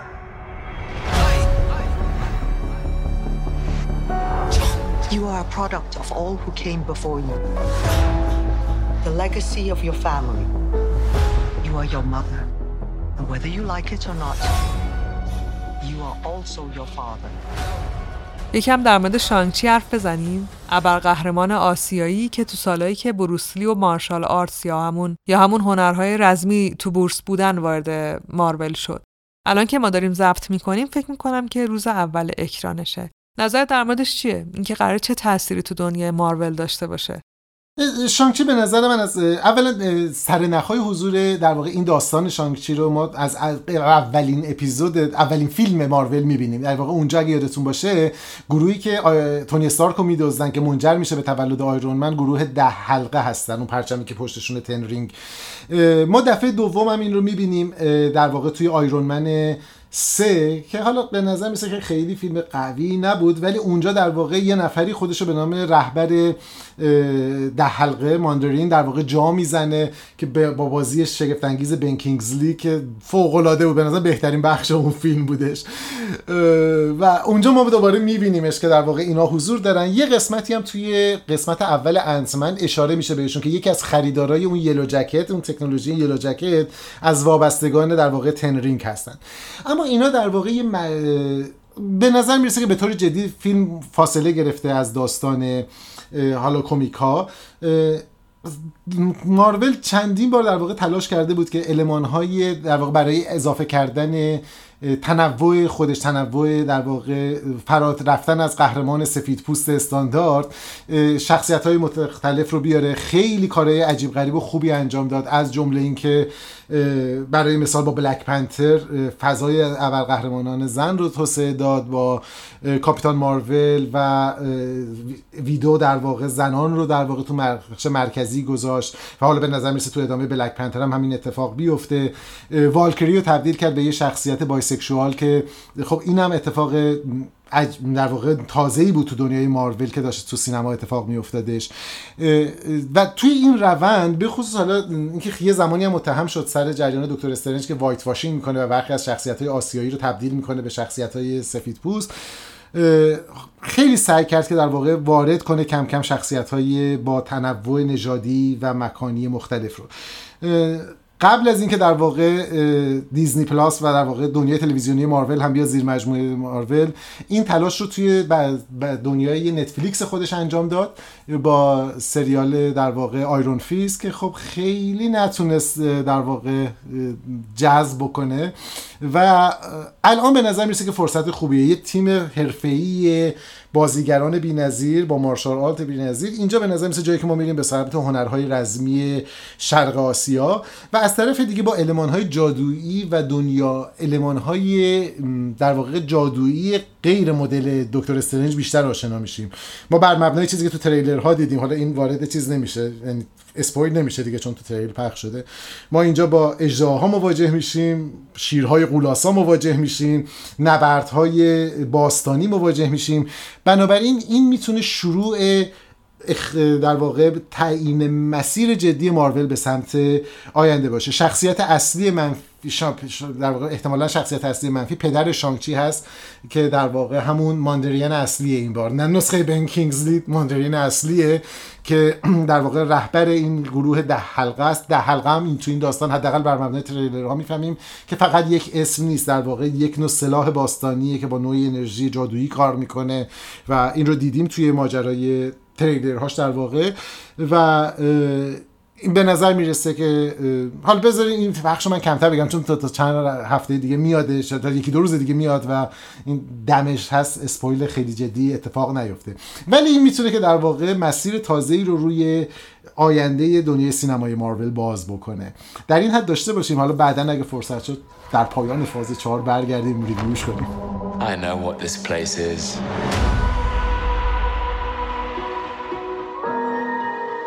Timekeepers have built quite the circus. And I see the clowns are playing their parts to perfection. Big metaphor guy. I love it. Makes you sound super smart. I am smart. I know. Okay. Okay. به نظرتون مهمترین اثر مارول تو فاز چهارم تا حالا کدوم بوده؟ چه از نظر داستان و چه تصویر، چون میدونم که تصویرم خب خیلی برای مارول مهمه. راستش از نظر شخصی و حالا بر مبنای ما الان دو تا فیلم اومده و یه سه تا در واقع سریال، سریال لوکی به نظر من جزو چشمگیرترین داستان ها تا الان بوده. دلیلش اینه که خب بلک ویدو یه ذره زمانش گذشته و در واقع ما آخر داستان رو میدونیم و از اون طرف مثلا شانگچی رو البته باید ببینم، هنوز من ندیدم، واسه همین خیلی نمیتونم راجع بهش صحبت بکنم. ولی مثلا در مورد سریالایی که اومدش، واندا ویژن سریال عالی بود و حالا اگه فرصت شد راجع بهش صحبت میکنیم که چقدر نمادین عالی بود. وینتر سولجر حداقل برای من نتونست، فالکون و وینتر سولجر اون خیلی گاهگداری به دام کلیشه ها بیش از اندازه افتاد و کلیشه ها رو خیلی شاید آشکار داشت میگفت در حالی که میتونست خیلی ظریف‌تر بگه. خیلی از داست روند داستان به نظر میرسید که یه جاهایی شاید تحت تاثیر پندمی هم بوده، اون چون به هر حال یه بخشش افتاد اونقدری که آدم انتظار داشت نبود. ولی لوکی به نظرم به خاطر مجموعه از روایت ها، هم از لحاظ نمادینش، هم از لحاظ معنی پایینش، هم از لحاظ نقشی که داره در ساختار آینده مارول و هم از بازی های خیره کننده‌ای که تو شاهد بودیم، جلوه های ویژه اثرگذار، به نظر حداقل تا الان برای من این به نظرم جذابترین بوده. اگرچه که تک و توک اپیزودهای وات ایف فارغ از بخش در واقع گرافیکیش، از نظر داستانی که میگه از جمله قسمت آخری که تا الان پخش شده، یعنی داستان دکتر استرنج، فوق العاده داستان سنگینیه که جذاب به تنهایی. ولی خب در مجموع اگه سریال بخوایم به نظر من لوکیه. راستش بخواید به نظر من سریال فالکون و سرباز زمستان از این نظر ارزشمند بود که اولین بار بود که در مورد تانوس و اتفاقی که باعثش شده بود حرف زد. تانوس نیمی از مردم زمین رو نابود کرد، پودر کرد، یه جوری که انگار اصلا نبودن و پنج سال طول کشید تا اونجرز دوباره تونستن اونا رو برگردونن. توی این سریال برای اولین بار از تأثیرات اجتماعی اون کم شدن جمعیت زمین رو بهمون نشون داد. یعنی اون پنج سالی که نصف آدمای دنیا نبودن، نصف جمعیت زمین نبودن. حتی یه جاهایی در مورد این حرف زد که انگار یه تعادلی تازه برقرار شده بود، یه صلح جهانی اتفاق افتاده بود، یه اتحادی و با برگشتن دوباره مردم به وسیله اونجرز دنیا دوباره به هرج و مرج کشیده شده بود.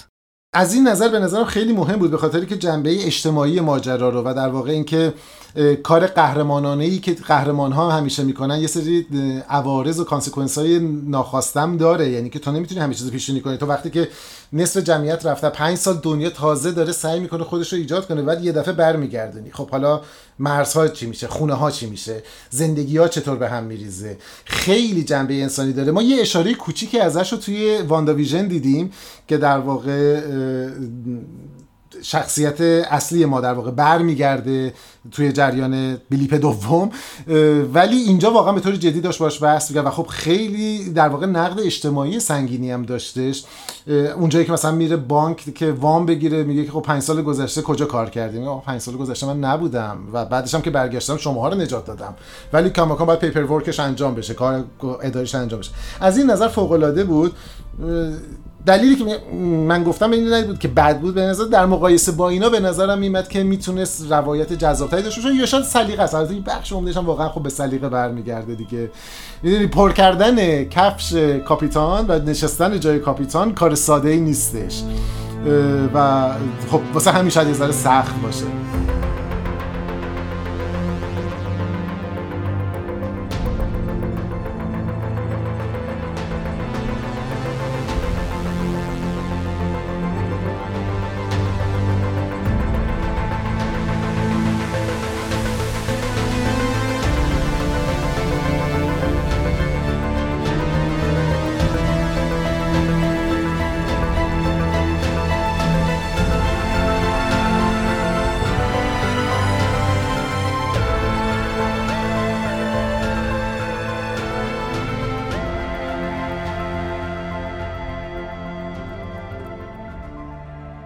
خب بریم سراغ آخرین سوال.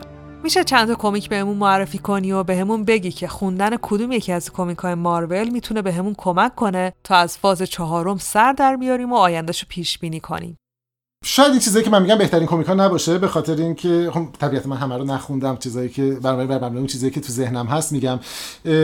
برای داستانی که احتمال داره تو دکتر استرنج و بعد ادامهش توی داست مجموعه روایت‌های اسکارلت ویچ ببینیم، داستان کوتاه یا سری هاوس آف ام شاید داستان هیجان انگیزی باشه که در واقع قدرت عظیم اسکارلت ویچ اونجا میتونیم ببینیم.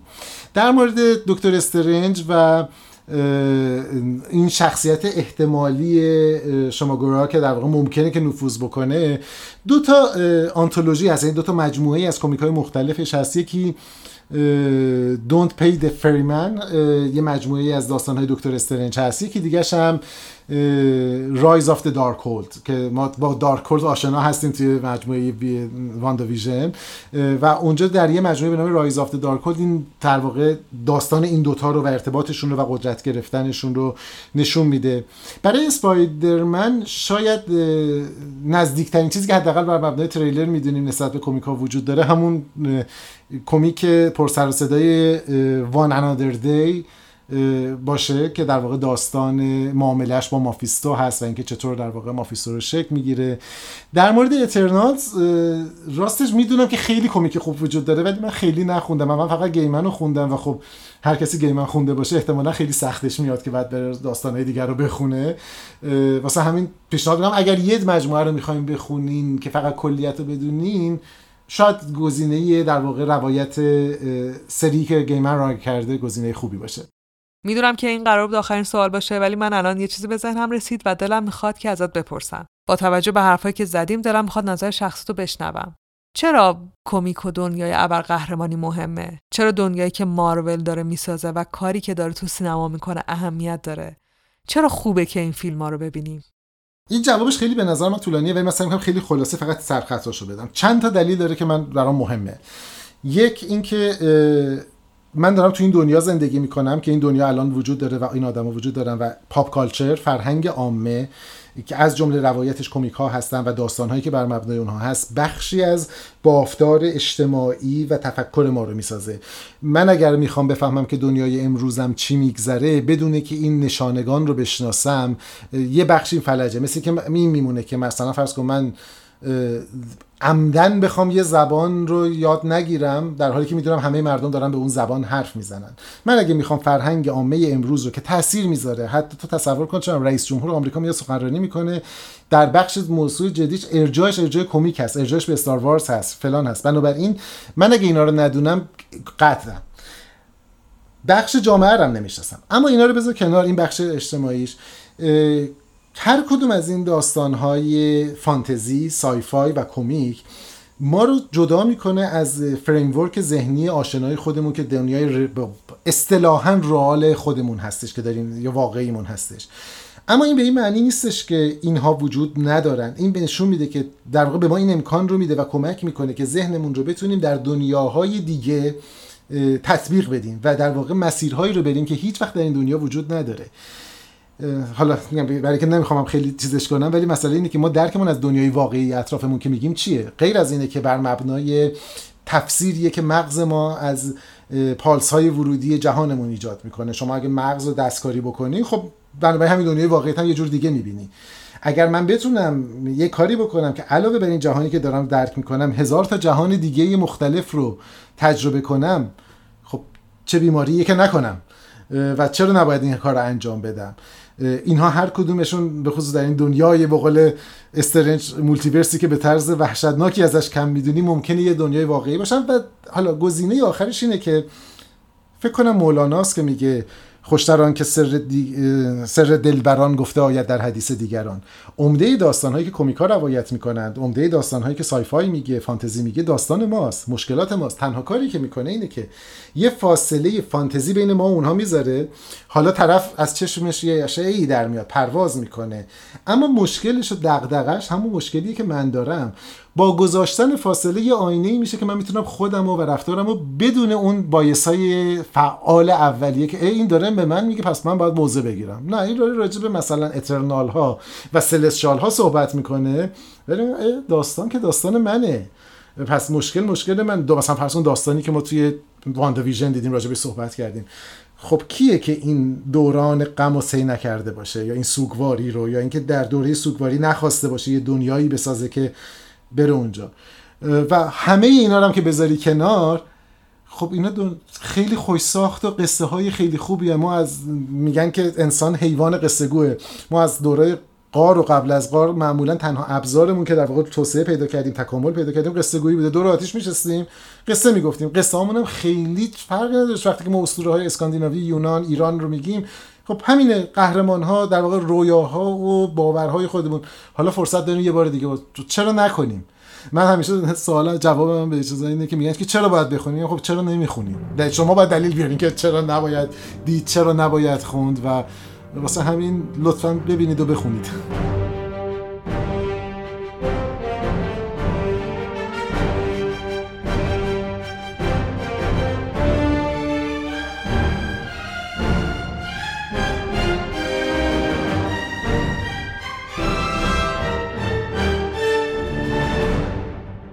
واقعا نفست گرم و تنت سالم پوریا. مرسی که اینقدر وقت گذاشتی، مرسی که اومدی. دمت گرم، دمت گرم، دمت گرم. اگه حرف دیگه ای هست ما با جون و دل میشنویم. راستش اولا خیلی ممنون که منو دعوت کردی، یعنی واقعا جزو مواردی بود که من به شدت هیجان زده بودم براش و نمیتونستم نه بگم. نه به خاطر اینکه مثلا نه بگم، چون چیزا معمولا گفتم به چیزایی که یه ذره وارد نیستم و سعی میکنم که واردش نشم، ولی این مورد چیزی بود که احساس کردم که اوکی یه ذره باید پام از گلیمم درازتر کنم، چون نمیشه هیرولیکو نبود. و نکته دوم این که تنها چیزی که به نظرم میاد که اینجا لازمه که پیشنهاد بکنیم اینه که کمیکو جدی بگیریم اگر دوست داریم و به بقیه توصیه بکنیم. یه تصور خیلی عجیبی وجود داره که بچه‌ها کمیک نخونن، بچه‌ها فلان، این حرفا رو بریزین دور. مطالعات جدی دانشگاهی شده که چقدر اینا تاثیرگذاره. شما زندگی دانشمندا، افراد موفق، کارآفرینا ببینین که اینا چطور کمیک تو زندگیشون اثر گذاشته. اینا به نوعی شاید قدیمی ترین روش داستانگویی ماست دیگه. و همه رو به یک چوب نزنیم. آقا کمیک‌ها بد... همونطور که کتاب داستان خوب و بد داریم، کمیک خوب و بدم داریم، فیلم خوب و بدم داریم، ولی بچه‌ها رو به خصوص توی سن رشدشون که در واقع دوران توسعه خلاقیت و قوای شناختی از این ابزار مهم قافه در واقع محروم نکنیم. و اگر هر کیو میشناسین که تا الان هیرولیکو گوش نداده بهش بگین گوش کنه و واقعا جز من اینو نه به خاطر که الان فایق اینجاست میگم، به خاطر اینکه من بارها به همه گفتم جز بهترین روایت‌های داستانگویی که ما توی پادکست‌های فارسی تا جایی که من میشناسم داریم و اینکه چطور داستانی رو که من مثلا صد بار خوندی رو دوباره میشنوی و احساس می‌کنی دفعه اول شنیدی و اون هیجان دوباره برمیگرده و حتی بیشتر. من اینو پشت سرت گفتم بهت هم بگم که من زمانی که سندمند سندمند تو رو گوش می‌کردم، خب من قبلش هم سندمند رو خونده بودم، هم نسخه آدیویی که آمازون داده بود گوش کرده، ولی اون صحنه‌ای که تو در واقع داشتی اون ماضیشون با اون شیطان رو میگفتی توی جهنم و اون صحنه‌ای که میرسه به اون اوجش که در نهایت میگه من امیدم، با روایت تو و موسیقی که گذاشته بودی من تقریبا داشتم دوباره دیوانه میشدم. واسه همین لطفاً ادامه بده، لطفاً ادامه بده و امیدوارم که همه جوره بشه ازت حمایت کرد که ادامه بدی، به خاطری که فقط برای خودت نیست، همه ماها رو داری در واقع پیش میبری. دمت گرم.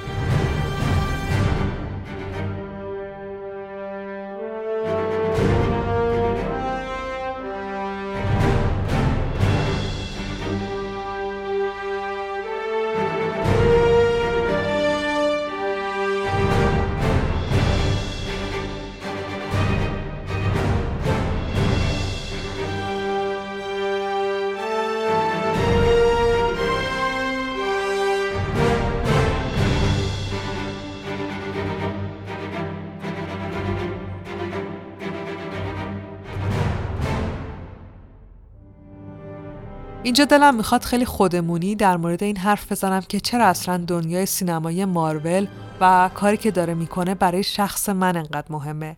دلم میخواد از علاقه شخصی خودم به این دنیا حرف بزنم، به عنوان کسی که عاشق سینماست، هر سینمایی، عاشق داستانه، عاشق تخیله. من آدمیم که تو دوره‌های غم، افسردگی، شکست و تنهایی فقط با فیلم و سریال خودم رو نجات دادم و میدم، با کتاب، با داستان، با کاراکتر، با سفر قهرمانی یه آدم دیگه.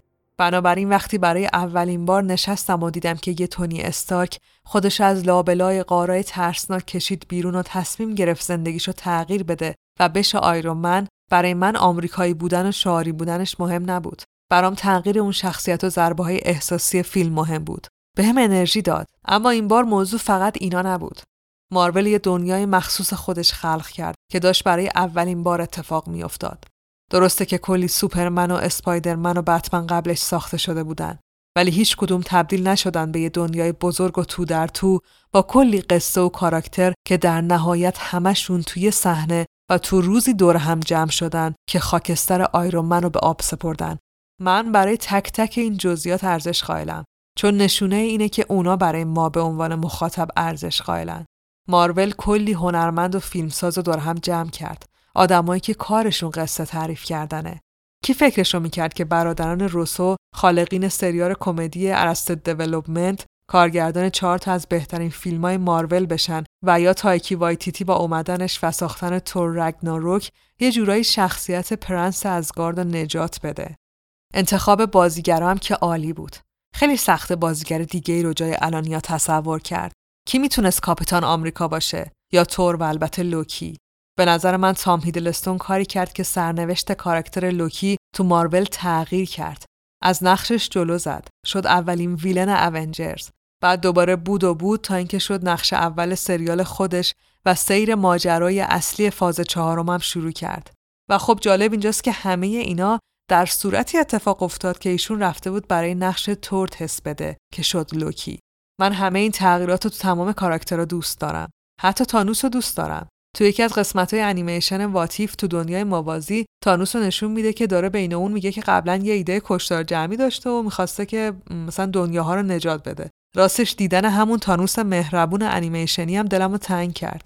خیلی دلم می‌خواست جزو اون آدمایی بودم که این فیلم‌ها رو تو سینما می‌دیدن. اونایی که ریاکشناشون تو یوتیوب پخش میشه. یا جزو اونایی باشم که تا ته ته فیلم میشینن تو سالن که تیتراژ پایانی تموم شه و اون صحنه کلیدی رو ببینن. اون صحنه بعد از تیتراژ آخر که من عاشقش بودم، هنوزم هستم، چون دلمو برای چند ثانیه گرم میکنه که فیلم هنوز تموم نشده. کنده نشو، نرو تو دنیای مزخرف و بلبشوی خودت. چند دقیقه صبر کن، چون قراره یه اتفاق خفن دیگه هم بیفته. خیلی دارم احساساتی حرف میزنم میدونم، ولی گفتم دیگه دلم می‌خواست یکم خودمو خالی کنم. خلاصه اگه مثل من عاشق سینما و قصه و قهرمانین، شاید بهتر باشه به جای گفتن دلت خوشه ها یه شانسی به این دنیای اسرارآمیز و فیلماش بدین. ما هممون غرق واقعیتیم و داریم نابود میشیم، یکی بیشتر و یکی کمتر.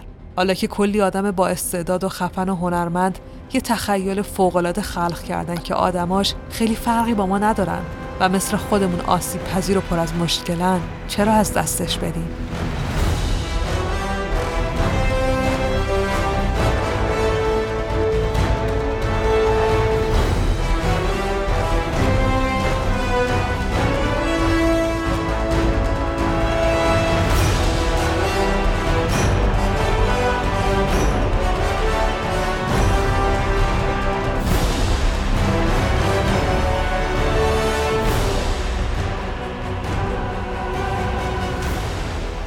اینم از اپیزود ویژه هیرولیک مارول فاز چهارم.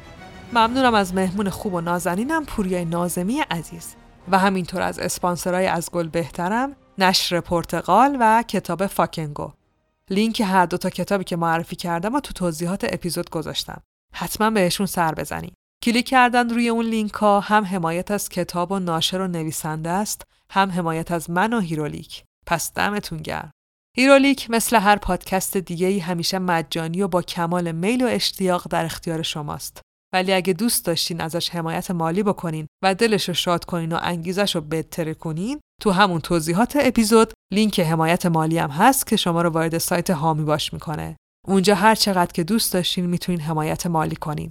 چه از هیرولیک، چه از هر هنرمند و کسب و کار خونگی و مستقلی که به دلتون نشست.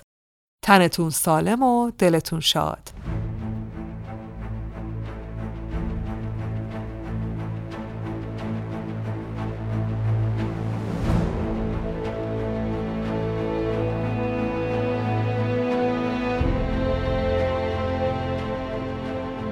چیزی که شنیدین بیست و دومین قسمت از پادکست هیرولیک بود.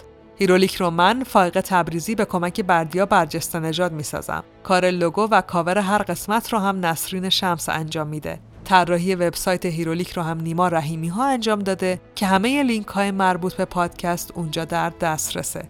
میتونین صفحه و کانال مربوط به پادکست رو تو اینستاگرام، توییتر و تلگرام هم دنبال کنین و اگه حال کردین اونو به دوستاتون هم معرفی کنین. روزگارتون خوش، فعلا خداحافظ.